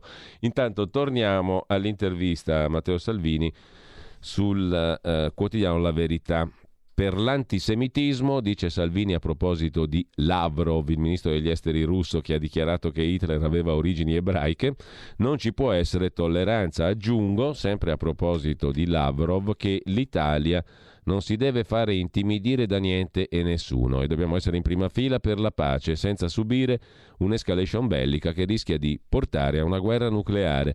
Bisognerebbe tornare a lavorare per un disarmo nucleare come accadde fra Russia e Stati Uniti a fine anni 90. Il governo italiano starebbe elaborando un altro decreto per l'invio di armi pesanti in Ucraina. Gli italiani favorevoli sarebbero solo il, il 27%, 67% invece in Germania, come vedremo, favorevole alle armi all'Ucraina. In ogni caso, commenta Salvini, il sondaggio Ipsos fornisce altri numeri interessanti, a partire dal giudizio sulla gestione del conflitto fatta dal governo che incassa il 38% di pareri positivi, il 36% di critiche. Più armi si spediscono in Ucraina, più si allontana la pace. Gli interessi dell'Ucraina coincidono con gli interessi italiani? Domanda ancora Federico Novella sulla verità. Risponde Matteo Salvini. La difesa della vita viene prima di tutto e di sicuro il conflitto rischia di creare più danni in Ucraina e in Europa piuttosto che a casa di Biden. L'Italia sta pagando un prezzo molto alto in termini di costo dell'energia. Molti settori produttivi sono in sofferenza per la mancanza di materie prime. In prospettiva ci sarà un drammatico incremento di immigrazione dall'Africa e visto l'atteggiamento lassista del ministro Lamorgese in questi anni con aumento di sbarchi e morti, c'è di che preoccuparsi. Un giudizio sul ruolo dell'Europa e degli Stati Uniti nella crisi ucraina. L'Europa manca di unità e coraggio, risponde Salvini. Italia, Germania e Francia dovrebbero compattarsi e avanzare proposte, non limitarsi a inseguire gli altri. Degli Stati Uniti confermo le perplessità sull'atteggiamento di Biden. Ricorda i disastri in Libia, Iraq, Siria, Afghanistan, con l'Italia coinvolta subendo gravi danni e conseguenze più gravi dei paesi che avevano sollecitato il conflitto. Le sanzioni fanno più male a noi che ai russi?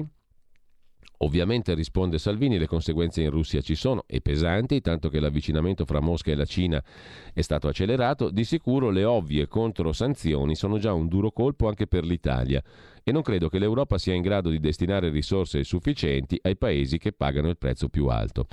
La rinuncia al gas russo è fattibile? Servono, risponde Salvini, almeno due o tre anni per tagliare i ponti con Mosca, anche perché la sinistra ha fatto nulla per impedire che il nostro approvvigionamento di gas dipendesse dai russi. Mi riferisco anche ad alcuni dei 28 accordi siglati nel 2013 dall'allora Premier Letta direttamente con Putin e dalla totale afo- afonia del PD a Bruxelles quando si dovevano implementare gasdotti nel Mediterraneo. Però hanno lasciato che la Germania portasse avanti Nord Stream 2. La Lega propone un immediato riavvio della ricerca sul nucleare pulito e sicuro di ultima generazione. Domanda ancora Federico Novella sulla verità. Perché non ha partecipato alla convention di Fratelli d'Italia. Ero felice di andare a salutare Giorgia, a cui ho scritto, risponde Salvini, ma poi alcuni dirigenti di quel partito hanno manifestato fastidio per il mio possibile arrivo, dandomi dell'imbucato. Ho preso atto e ho preferito stare in famiglia. Alle prossime elezioni è disposto a riconoscere Giorgia Meloni come leader e candidato premier oppure ognuno per la sua strada? Risponde Salvini, il centrodestra governa bene tante regioni, tanti comuni. Deve essere compatto, solo uniti si vince da Genova a Palermo. Non vorrei, dice ancora il segretario leghista alla verità, non vorrei che qualcuno preferisse continuare a fare l'interesse del proprio partito anziché quello dell'Italia. Saranno gli elettori a scegliere da chi farsi rappresentare. Non è un problema che mi pongo. Su quali basi si può rilanciare il centrodestra, oggi che i rapporti tra i leader sono ai minimi? Risponde Salvini, anticiperemo alcuni temi in una giornata di idee e di confronto a Roma il 14 maggio. Pace fiscale, flat tax, investimenti sul nucleare di ultima generazione, autonomia regionale, infrastrutture, attenzione per la scuola del futuro. Quanto al governo che non molla la presa sul catasto, è pronto a far cadere il governo sulla delega fiscale? La casa per gli italiani, risponde Salvini, è sacra e purtroppo già spremuta per 50 miliardi all'anno. Non è pensabile aumentare le tasse su casa, affitti e risparmi. Lo so io, lo sa Draghi, sono sicuro che si arriverà a un accordo. Il decreto aiuti sale a 14 miliardi, prolunga il taglio delle accise all'8 luglio, aumenta la tassazione sull'extragettito delle grandi imprese. 5-6 miliardi saranno utilizzati per un bonus una tantum in busta paga per dipendenti e pensionati con ISEE sotto i 35 mila euro. Soddisfatto? Sì, risponde Salvini. Sono interventi voluti con forza dalla Lega, ma ora serve la pace fiscale per rottamare 149 milioni di cartelle esattoriali. Chiede ancora la verità. Tra poco più di un mese i referendum sulla giustizia promossi dalla Lega. Pensa che in un clima monopolizzato dalla guerra abbiano chance di essere approvati? Mi preoccupa, risponde Salvini, sia il silenzio assordante calato sui quesiti referendari, sia lo sciopero dell'Associazione Magistrati che pare voglia intimidire il Parlamento prima dell'approvazione della riforma Cartabbia. Siamo determinati a cambiare e riformare la giustizia. Gli italiani daranno una mano col loro voto. Dal primo maggio è l'ultima questione. Allentate le regole anti-Covid, ma resta l'obbligo di mascherina al chiuso, trasporti, teatri, concerti e studenti. Dopo due anni, risponde Salvini, anche grazie all'insistenza della Lega abbiamo archiviato molte restrizioni, troppa burocrazia. Credo che gli italiani abbiano maturato la giusta responsabilità. Costringere bimbi di sei anni a stare per ore in classe con la mascherina non più in inverno ma in piena estate non mi pare utile, salutare ragionevole. Fidiamoci degli italiani, sono un popolo eccezionale, dice Salvini concludendo la chiacchierata con la verità di oggi. Intanto eh, dalla verità andiamo a vedere una carrellata rapidissima delle prime pagine di oggi, proprio a volo, abbiamo già visto il Corriere. Avvenire, il quotidiano del Papa, si apre con il Papa. Chi cerca la pace, anche se sul Papa si apre anche il Corriere della Sera, chi cerca la pace è la domanda del Papa e poi bonus bollette da 200 euro. Il domani Cingolani vuole pagare il gas in rubli. L'Italia sta con l'Unione Europea e gli Stati Uniti o con Putin? Si domanda il direttore Stefano Feltri. La linea è quella che serve all'ENI. In un'intervista il ministro Transizione Ecologica dice che per alcuni mesi le aziende dovrebbero pagare come chiede Mosca in rubli, poi prova a smentire. Il fronte europeo delle sanzioni all'energia perde pezzi ogni giorno, scrive domani. Da domani al Fatto Quotidiano Draghi si è venduto cannoni che non ha, Ucraina-Italia, il terzo decreto armi si allontana per mancanza di obici e di tank. Super Mario come Totò, c'è il fotomontaggio in prima pagina, vi ricordate la scena del film in cui Totò vendeva a Caciocavallo, Decio Cavallo, anzi lui chiamava Caciocavallo, l'italo-americano, insomma, um, a cui Totò vendeva la fontana di Trevi. Così Super Mario, come Totò, ora Kiev lo richiama agli ordini e della sua visita non si parla più. Di certo c'è solo quella a Biden. Anche Boris Johnson c'ha l'elmetto in testa e invia altri 360 milioni alla Ucraina, mentre in taglio alto PD, Bologna la Rossa si ribella a Baioletta, come eh, il fatto ribattezza Enrico Letta, Baionetta Baioletta, nei circoli del PD di Casalecchio di Reno Sasso Marconi, quartier Pratello, dubbi e contrarietà all'invio di armi. Assemblee e dibattiti anche con i dirigenti. La vice sindaca Emily Clancy parla alla manifestazione pacifista di Santoro, inteso come il conduttore, eh? non come una, un santo. Eh, decreto energia, i 5 Stelle iniziano a smarcarsi sull'inceneritore, poi il tema armi. I ministri 5 Stelle si astengono in Consiglio dei Ministri sui nuovi poteri al sindaco di Roma Gualtieri che permetteranno la costruzione del termovalorizzatore. Dice Conte, pretendo che Draghi dica no all'escalation militare, però non quella dei termovalorizzatori. Sul tema invece dell'intervista a Lavrov, l'ovvio dei popoli è il titolo della riflessione di Marco Travaglio, l'editoriale del Fatto Quotidiano. Siccome nel cretinismo collettivo degli scemi di guerra anche le ovvietà diventano eversive, ci corre l'obbligo di ribadirne alcune. Primo, intervistare per primi il ministro degli esteri russo Lavrov dopo l'invasione dell'Ucraina come ha fatto Zona Bianca su Rete 4 non si chiama onta per l'Italia come dice Baioletta, il segretario del PD.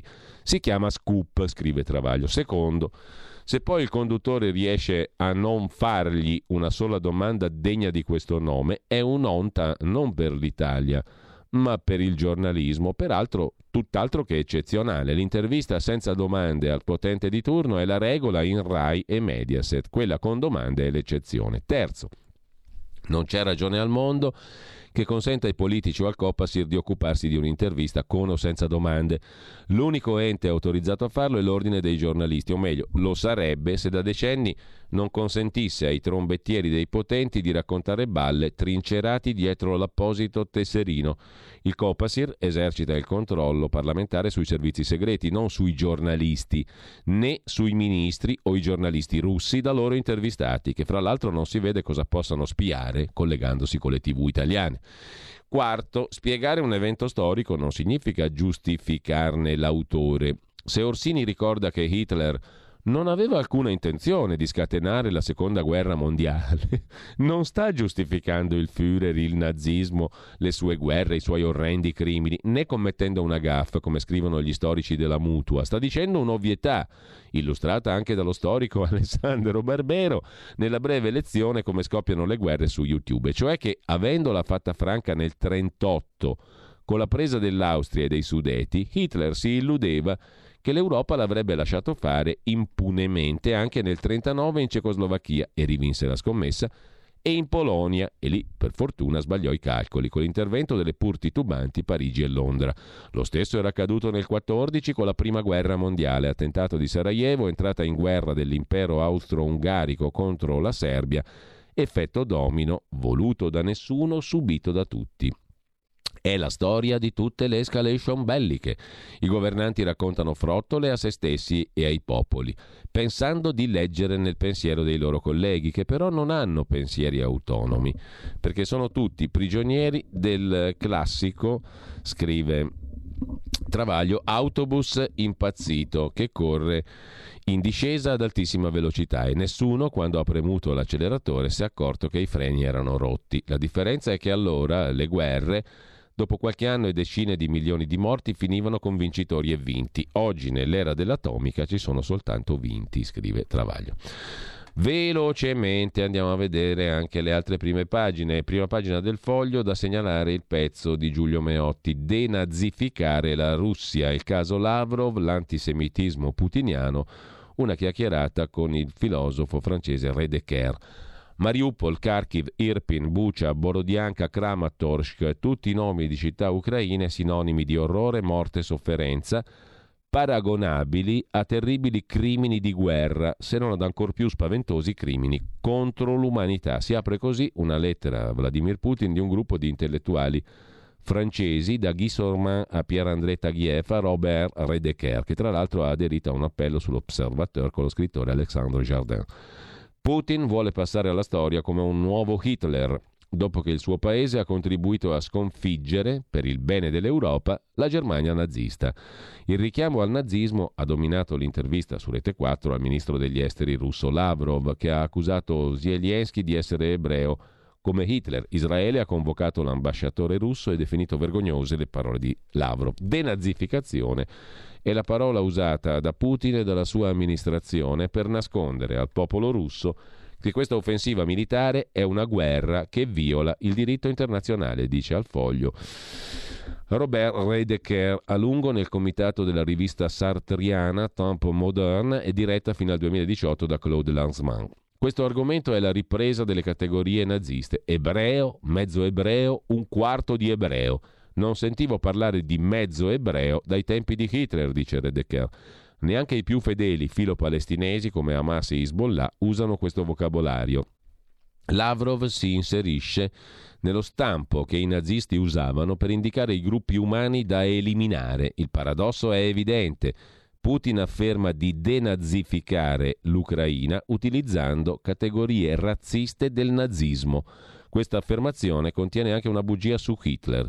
Si dice che nel nazismo gli ebrei hanno una responsabilità, una colpa, che il nazismo è un affare ebraico. Qual è il messaggio? Questo. Ciò che conta nel nazismo non era l'antisemitismo, ma l'ostilità di Hitler verso l'Unione Sovietica. Così Redeker in prima pagina sul foglio. Prima pagina del giornale con la scusa di Putin. Censurano gli scoop, Rete 4 intervista Lavrov, minacce all'Italia, deliri su Zelensky ebreo come Hitler, Un'esclusiva mondiale, ma per la sinistra è propaganda e Draghi sta con il PD e definisce l'intervista un comizio aberrante e osceno. A centro pagina invece, aiuti per bollette e benzina, ma i grillini non votano, il Consiglio dei Ministri vara misure per 14 miliardi, mentre il quotidiano nazionale, giorno nazione resto del Carlino, apre col bonus da 200 euro a 28 milioni di euro italiani e il femminicidio a Genova, l'odio social del fratello assassino.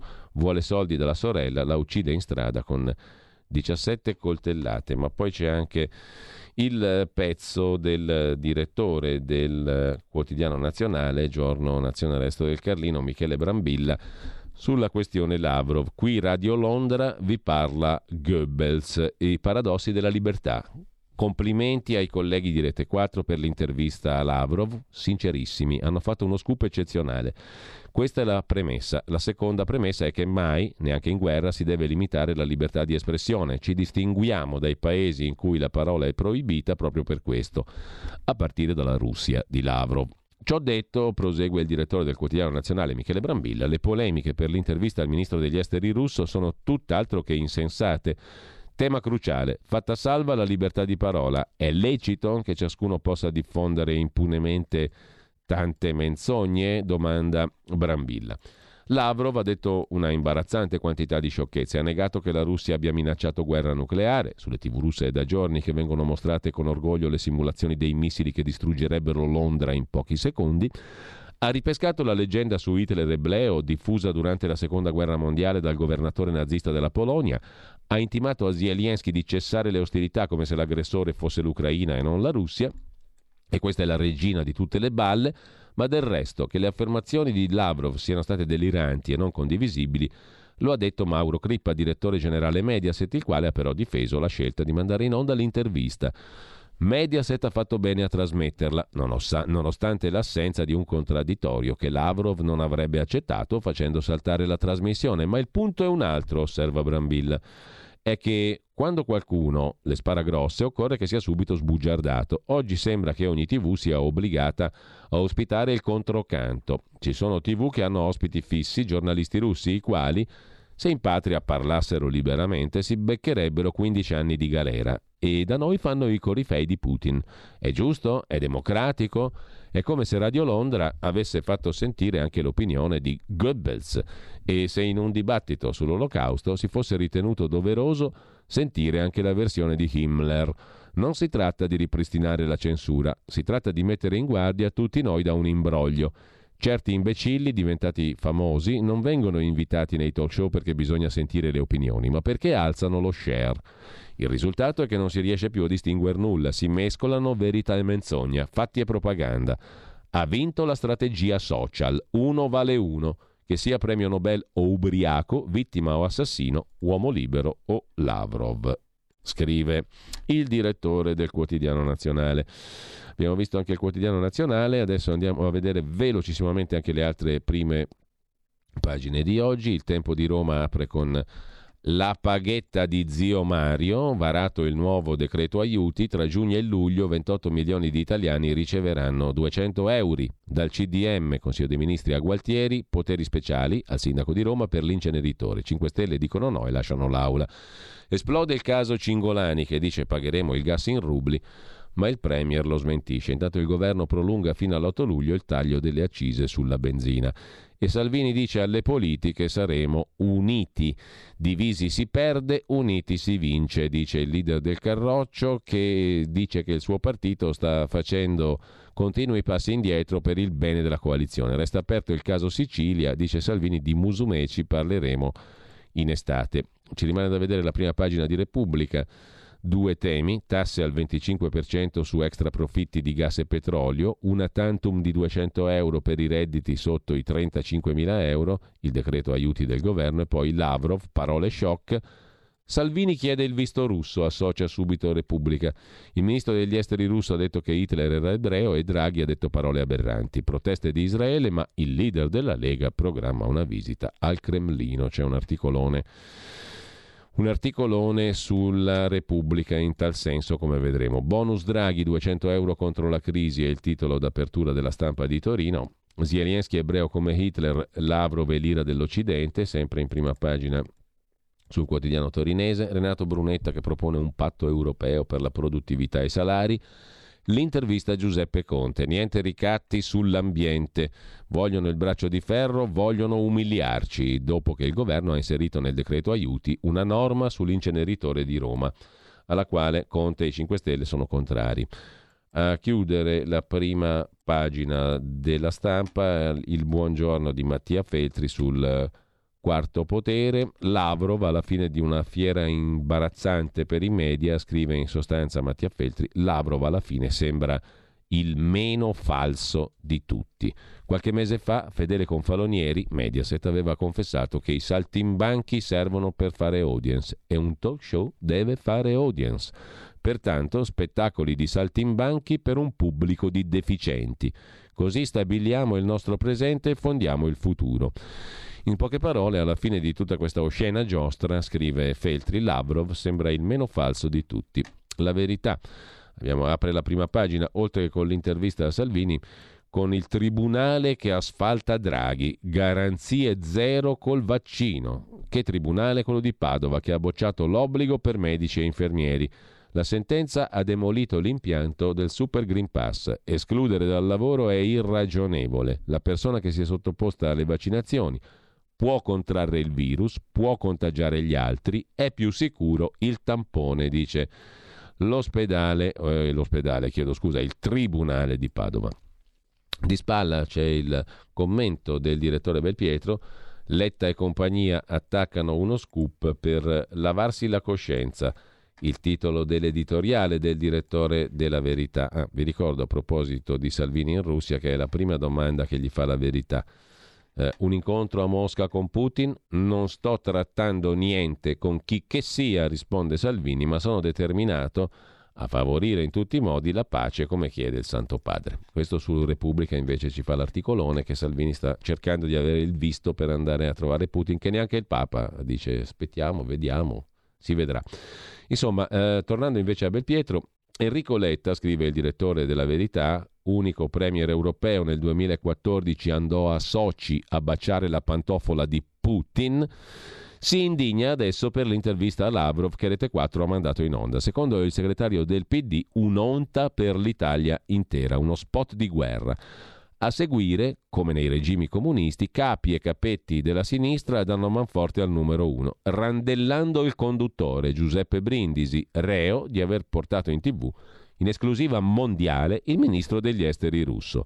Andrea Marcucci, ex capogruppo al Senato del PD, ha parlato di uso distorto dell'informazione televisiva. Michele Anzaldi, segretario della Commissione di Vigilanza RAI e deputato di Italia Viva, ha definito imbarazzante lo spettacolo Mediaset, tirando in ballo l'editore e accusandolo di oscure manovre. Del resto anche Draghi ha fatto così, eh? ha detto c'è una roba strana. Cos'è che c'è di strano?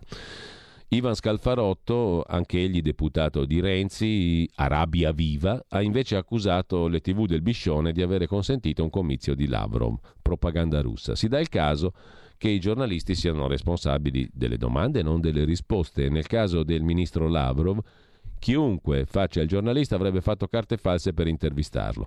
Da Bruno Vespa in giù, tutti avrebbero considerato l'intervista uno scoop. La politica, sostiene Maurizio Belpietro, quella che deve far dimenticare di aver abbracciato Putin e di aver stretto con lui affari lucrosi, fino a far rischiare al nostro paese la crisi d'astinenza dal gas russo, la politica, cioè Letta, cerca di lavarsi la coscienza dicendo che in prima serata non si può far parlare Lavrov. Tuttavia si tratta della stessa politica che in passato non ha battuto ciglio per altre imbarazzanti ospitate. Al massimo qualcuno ha obiettato chiedendosi se la RAI, coi soldi pubblici, dovesse pagare i viaggi di Monica Maggioni per intervistare il presidente siriano Bashar al-Assad. All'epoca il dittatore siriano, grazie ai russi, aveva appena ripreso gran parte del territorio occupato dai ribelli islamici e non lo aveva fatto coi fiori, ma bombardando a tappeto interi villaggi e massacrando civili.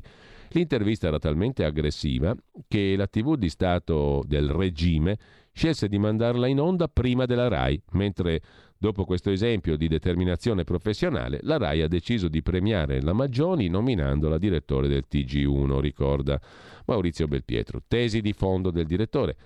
Della verità, Letta e compagni attaccano lo scoop per far dimenticare i loro inchini a Putin. Per il segretario del PD l'intervista è stata un'onta.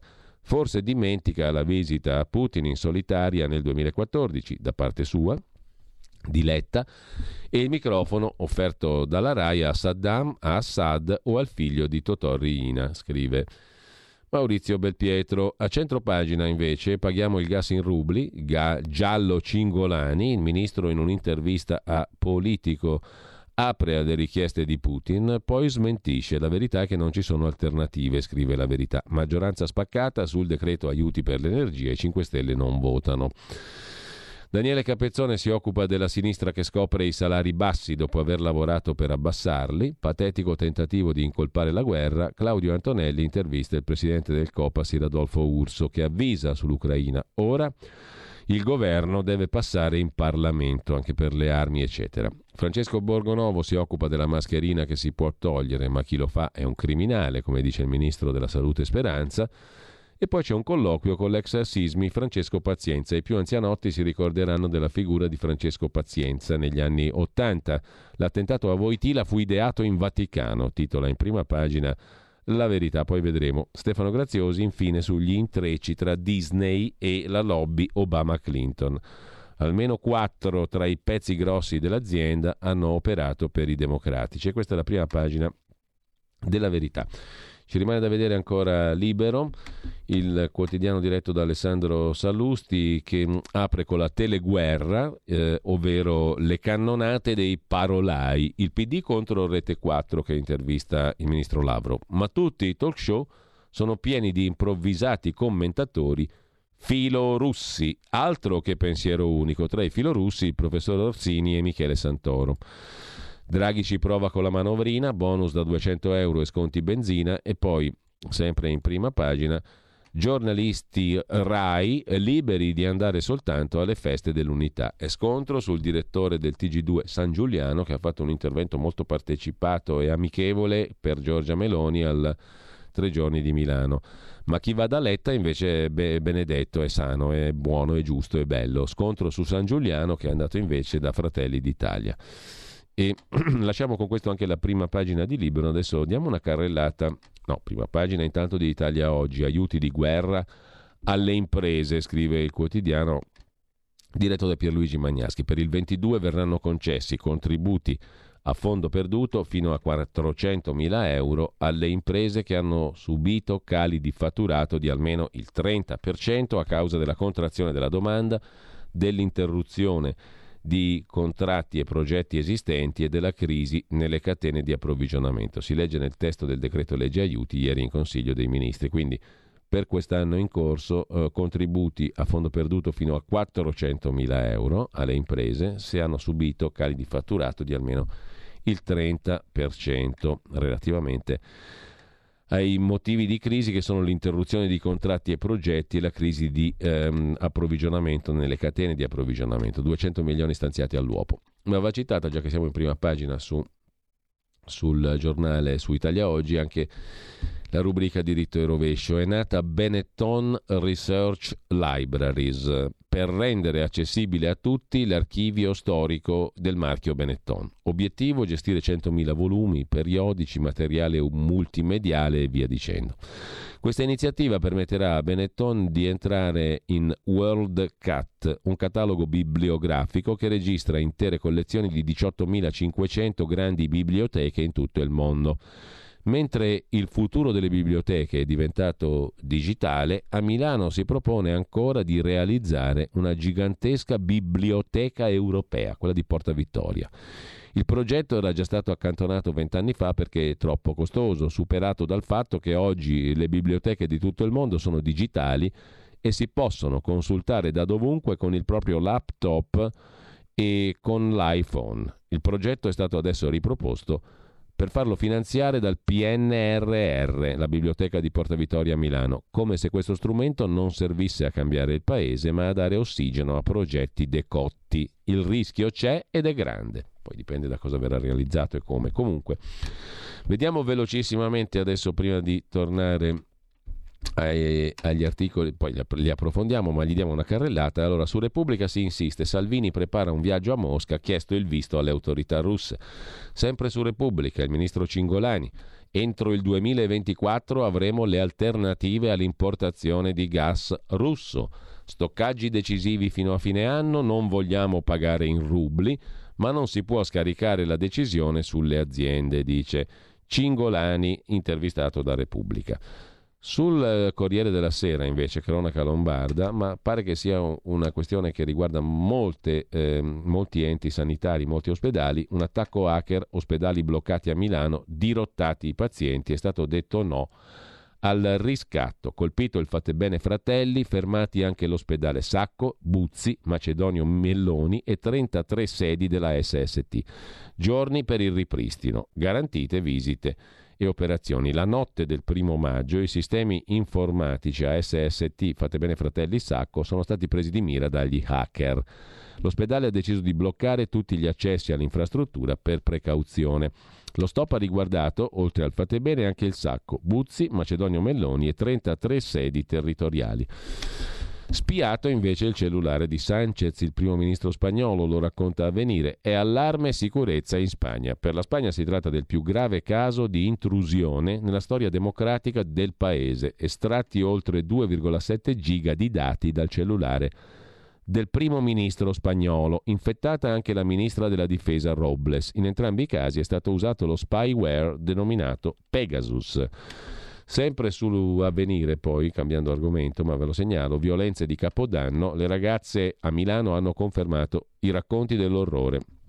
Ha preso il via in tribunale l'incidente probatorio per fissare le testimonianze delle giovani aggredite dal branco a Milano a Capodanno. Intanto la polizia ha arrestato un quarantenne straniero per aver aggredito una ragazza a Brera. C'è poi il capitolo Meloni, Fratelli d'Italia, centrodestra. Sul Corriere della Sera è riassunto così. È tensione fra la Meloni e gli alleati. Salvini dice io imbucato. Non è mai successo. I forzisti dicono che la Meloni è arrogante, commenta Salvini si vince uniti, quando avranno voglia ci vedremo. Intervista di Tommaso Labate a Guido Crosetto, tutti invidiosi di Giorgia faranno qualsiasi cosa per non averla a Palazzo Chigi. Con Salvini penso che saranno alleati sempre. Per me è più invisa a un pezzo di Forza Italia che vorrebbe stare col PD. Certa gentaglia, i nostalgici del braccio alzato, non è mai stata tollerata da nessuno, in primis da Giorgia Meloni. Intanto a Milano Feltri lascia il consiglio comunale, mi sono dimesso per il cancro, ha detto Vittorio Feltri. Salvini replica a Giorgia, così sbagli. Questo invece è il titolo di Libero, pagina 15. Matteo Salvini non ha gradito le esternazioni dell'alleata. Errore dire di voler governare da soli, dice Salvini. La Lega è l'unica che sta facendo passi indietro, ma non possiamo essere sempre noi a fare passi indietro per l'unità del centrodestra. Per incontrare Giorgia ero a disposizione, mi hanno dato dell'imbucato E io non sopporto chi si imbuca alle feste, ha detto Salvini. Avrei fatto volentieri un atto di cortesia, quando avranno voglia ci vedremo. Sui giudici in sciopero, che giudizio do? Pessimo. Lavorassero invece di scioperare, dice Matteo Salvini. Sul tempo di Roma saltano tutti sul carro di Meloni, da Nordio a Tremonti ad Alfredo Mantovano, poi manager, ambasciatori e magistrati, scrivono il programma di Fratelli d'Italia. Stefano Zecchi, filosofo, dice sono pronto a dare il mio contributo. L'ex presidente del Senato Marcello Pera osserva Giorgia Meloni ha ricostruito una famiglia politica. A disposizione anche il magistrato Carlo Nordio. Macerie di centrodestra in forma di retroscena il titolo del pezzo di Francesco Olivo su La stampa di Torino. Frecciate dal palco, incontri negati, Meloni irrita gli alleati. Dubbio di Fratelli d'Italia, così un governo sarebbe troppo precario. Il vertice slitta ancora. Poi bufera sul direttore del TG2. Gennaro San Giuliano che ha fatto un intervento sui conservatori italiani proprio al congresso, insomma alla conferenza programmatica di Fratelli d'Italia. Per il Partito Democratico e per Italia Viva è un episodio grave. Eh, obietta oggi libero con Francesco Specchia, però se vai alla festa del PD è tutto a posto. Gennaro San Giuliano era a Milano per l'evento elettorale di Fratelli d'Italia e pronta un'interrogazione in commissione di vigilanza, eccetera, eccetera. Per quanto riguarda invece la scuola, è intervenuto Luca Ricolfi, proponendo niente bocciature ma solo giudizi, torna l'idea del tutti promossi, ma con un giudizio ben dettagliato sui singoli eh, studenti. Non ti boccio mai, ma anziché certificare il falso, come spesso avviene oggi, cioè ti promuovo, alla fine della scuola secondaria attesto fedelmente che livello di conoscenza hai. L'approccio è simile a quello degli A-Levels nel Regno Unito. L'ispiratore è Luca Ricolfi.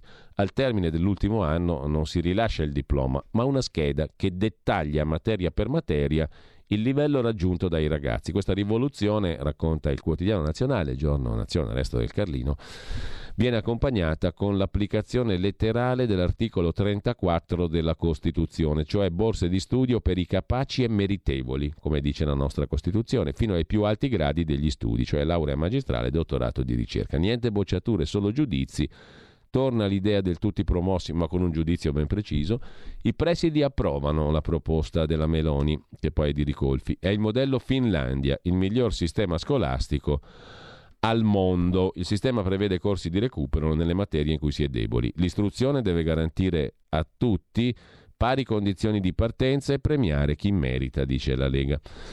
Per quanto concerne poi ancora la politica interna, vi segnalo sulla stampa, sul, uh, sulla stampa pagina 18, il pezzo di Carlo Bertini sul Partito Democratico che vuole tornare alla legge elettorale proporzionale, votare nel 23 con la legge proporzionale, in modo che poi liberi tutti e di rifare un'altra bella mucchiata, magari oppure no, stile Draghi, stile governo Draghi. Guerini, Franceschini, l'ex leader Zingaretti dicono ok al proporzionale, proviamo a convincere la Lega, mentre due pagine dedica il Corriere della Sera alle misure del governo sul decreto interventi, decreto 14 miliardi, sul caro vita misure eccezionali, aiuti per 28 milioni di italiani, dice, dice, Draghi, e poi anche sul Corriere c'è la questione di Salvini a Mosca. Matteo Salvini in missione a Mosca, le voci girano, il segretario leghista pare assecondarle, però abbiamo visto la verità, dice di no, non ci sono conferme. Il tema resta sul tavolo. Il capo delegazione della Lega al governo, il ministro Giancarlo Giorgetti, ha fatto una precisazione nella conferenza stampa di Draghi. Credo che Salvini sia animato da sincere intenzioni e aneliti pacifisti, ha detto Giorgetti, ma non mi risulta sia in programma un viaggio a Mosca. Credo che le relazioni diplomatiche internazionali richiedano grande prudenza e debbano essere coordinate col governo che la Lega sostiene. Giorgetti non sente di mettere la mano sul fuoco, ma invita alla cautela chi sospetta che dietro la smentita ufficiale ci sia o ci sia stato un tentativo di organizzare un blitz in terra moscovita. Penso che la dichiarazione di Salvini si chiarirà, mi sembra da valutare con grande prudenza, conclude il ministro Giorgetti. Eh, in casa leghista nessuno nega che Salvini non esiterebbe a lanciarsi in un'iniziativa così delicata. Intanto il Movimento 5 Stelle non vota tutto il decreto aiuti, rabbia del PD, scrive il Corriere della Sera. C'è la lunga intervista a proposito di 5 Stelle a Giuseppe Conte sulla stampa di Torino, pagina 4. Sugli inceneritori è un ricatto e Draghi venga in aula prima, de, prima di andare a Kiev. No a retromarce sull'ambiente, vogliono umiliarci. L'extra tassa anche per farmaceutici e assicurazioni, poi lo scostamento di bilancio. Non possiamo firmare cambiali in bianco ai sindaci su tecnologie ormai obsolete come gli inceneritori, come quello di Roma, dice Giuseppe Conte. Il deficit serve a contrastare gli effetti dell'inflazione e il rischio recessione. L'embargo al gas russo è un obiettivo, ma va rafforzata la diplomazia. L'impegno di Grillo non riguarda la linea politica del movimento. Il Premier Draghi non può ricevere le regole di ingaggio della missione da generali o da ministri. Non vogliamo creare difficoltà al governo, ma sulle armi faremo valere il nostro peso, dice Conte. A proposito di 5 Stelle, intanto ci racconta il giornale da Torino, il pubblico ministero ha chiesto nove mesi per l'ex sindaca di Torino Appendino eh, nascosti 5 milioni di euro di mancato introito per evitare il dissesto. Hanno volutamente evitato di scrivere il debito da 5 milioni nel bilancio, hanno tratto in inganno i revisori dei conti, hanno giocato come il gatto coi topi perché altrimenti sarebbero andati incontro a una catastrofe contabile. Con queste parole il pubblico ministero Giancarlo Avenati Bassi, Procura di Torino, ha chiesto per Chiara Appendino, ex sindaco, una condanna a nove mesi di carcere per il reato di falso in bilancio. La richiesta aumenta di tre mesi quella scaturita dopo il primo grado e riguarda la vicenda del mancato inserimento a bilancio di un debito di 5 milioni contratto dal Comune nei confronti della REAM, società immobiliare della Fondazione Cassa Risparmio Torino, al fine di pareggiare i conti. La società aveva opzionato l'acquisto di un'area in centro città per costruire una biblioteca prima, un supermercato poi, versando una caparra da 5 milioni alla precedente giunta Fassino. Successivamente rinunciò all'investimento, avrebbe dovuto rientrare del debito, ma Appendino e la sua giunta presero tempo e per i PM quel debito non fu correttamente iscritto, ma posticipato per non far sprofondare in rosso il bilancio. Vi segnalo poi sul giornale di oggi, pagina 14, stasera poi lo sentirete in Zoom con Antonino Danna, Luca Fazzo, che si occupa di altre vicende di giustizia in relazione al referendum del 12 giugno prossimo sui quesiti sulla giustizia. Di cosa parliamo quando parliamo di referendum sulla giustizia? Oggi parliamo del caso Storari, il caso Eni gestito di merda. Così Storari ha imbarazzato la procura per cui lavora a Milano. I verbali a Brescia del pubblico ministero che accusa De Pasquale e Greco sono zeppi di insulti, sono il segno delle tensioni in tribunale a Milano, racconta Luca Fazzo. Tornando alla verità, invece, morti improvvise post vaccino, fari accesi, interrogazione di Sapia di Alternativa a Speranza dopo gli appelli della verità e Corbelli sull'aumento dei morti inspiegabili. Anche Claudio Borghi Lega dice raccoglierò i dati, oltre 100 morti improvvise, tutti giovani sani e vaccinati nelle ultime due settimane. Tra questi anche giovani medici, ragazzi e ragazze, giovanissime mamme. È una tragedia silenziata, dice il leader del movimento diritti civili Corbelli, che denuncia quella che definisce appunto una tragedia silenziata. Corbelli interviene nel giorno in cui l'onorevole Franco Sappia, con riferimento alla denuncia di Corbelli a un articolo della Verità, ha chiesto al ministro della Salute Speranza di sospendere la vaccinazione anti-Covid, sottolineando il deputato di Alternativa che ci sono state 40 morti improvvise in 5 giorni.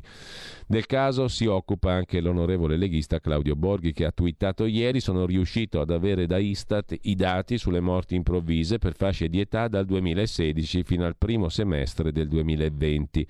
Dato che non si può aspettare due anni, il mio intento è raccogliere i dati di cronaca per il 2021-2022.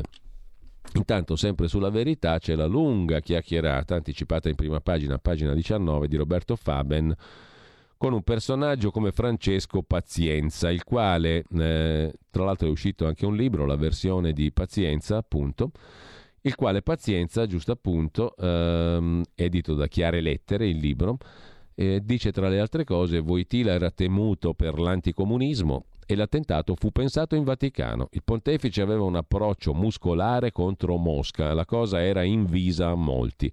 Se Roberto Calvi me lo avesse chiesto, gli avrei fornito un passaporto vero, altro che dare 530 mila dollari a Flavio Carboni. Scoperta la cresta sui prestiti esteri, Marsincus mollò il banchiere di Dio. Sono cazzi tuoi, gli disse. Alla fine venne deciso che dovevo essere io l'unico a pagare per il crack dell'Ambrosiano. A tanti anni di distanza questo ce la racconta così. Vi segnalo anche, vedo che l'orologio implacabilmente ci conduce verso la fine della rassegna stampa, 4 minuti, Fumio Kishida è il primo ministro del Giappone, intervistato, pagina 15 dal Corriere della Sera. Spetta ora alla Cina mostrarsi responsabile. La Russia cambia tutto.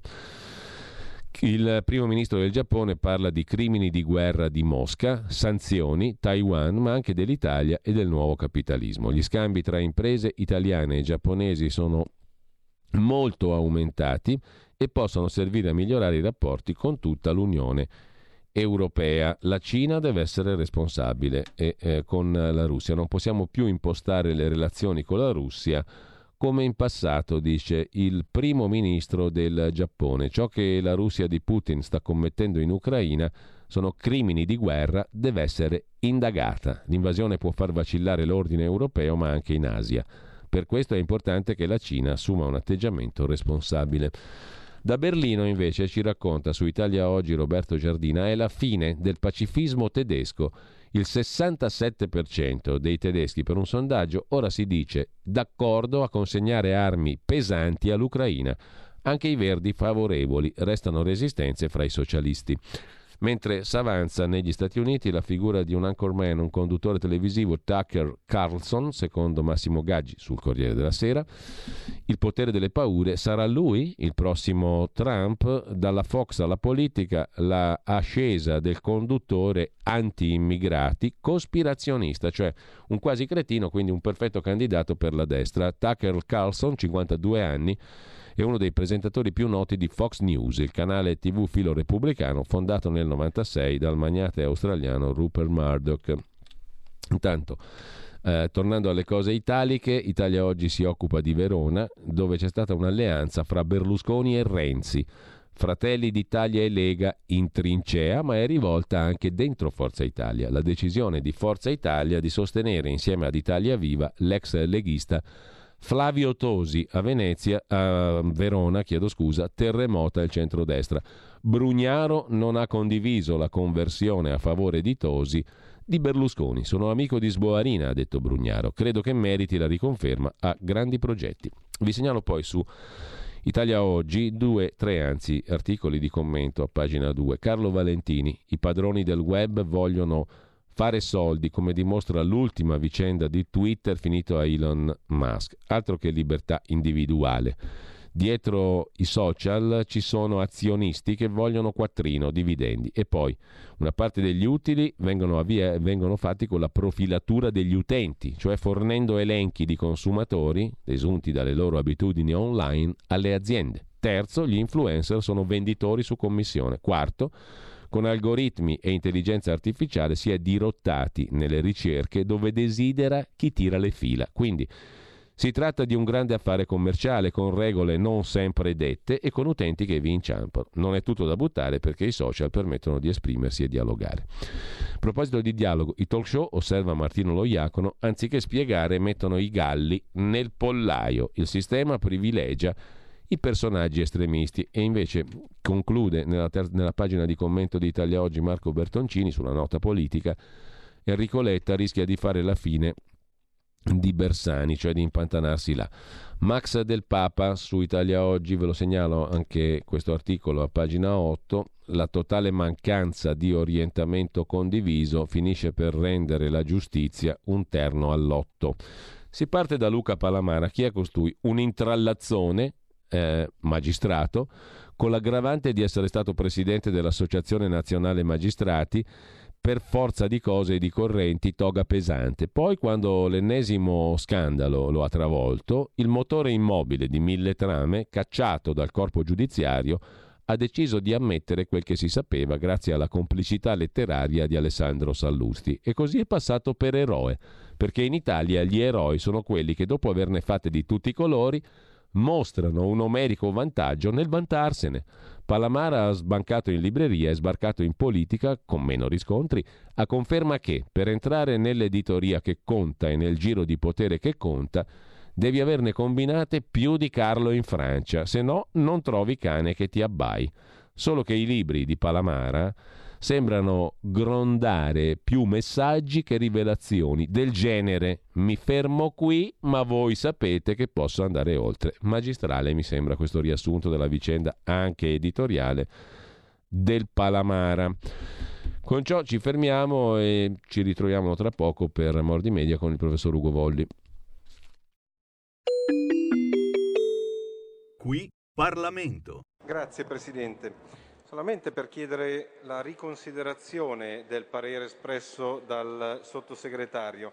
L'ordine del giorno tende a, eh, ad andare nella direzione di eh, considerare all'interno dell'esercizio della delega la possibilità di non, eh, e quindi della delega eh, che dà la facoltà nella eh, rimodulazione del dimensionamento dello strumento militare da 150, quello attuale, ai futuri 160.000 eh, uomini, eh, 160 uomini, di non ledere n- per nessuna forza armata, che sia esercito, marina o aeronautica, l'attuale consistenza numerica delle stesse.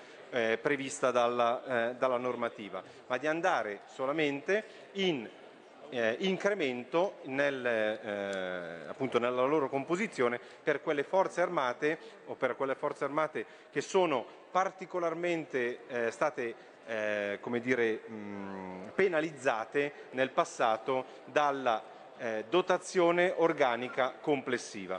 Tutto qui non va a, a eh, danneggiare nessuna forza armata, ma dice solamente se dovrete eh, attuare la delega nella rimodulazione della composizione, andate a farla in aumento eh, per coloro che hanno questa, eh, questa, carenza di organico. Pensiamo possa essere un ordine del giorno, un indirizzo quindi al Governo nell'attuazione della delega di assoluto buonsenso e per questo mi sono permesso di chiedere la eh, rivalutazione da parte del Governo.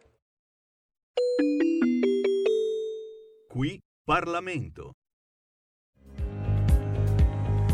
Avete ascoltato la rassegna stampa.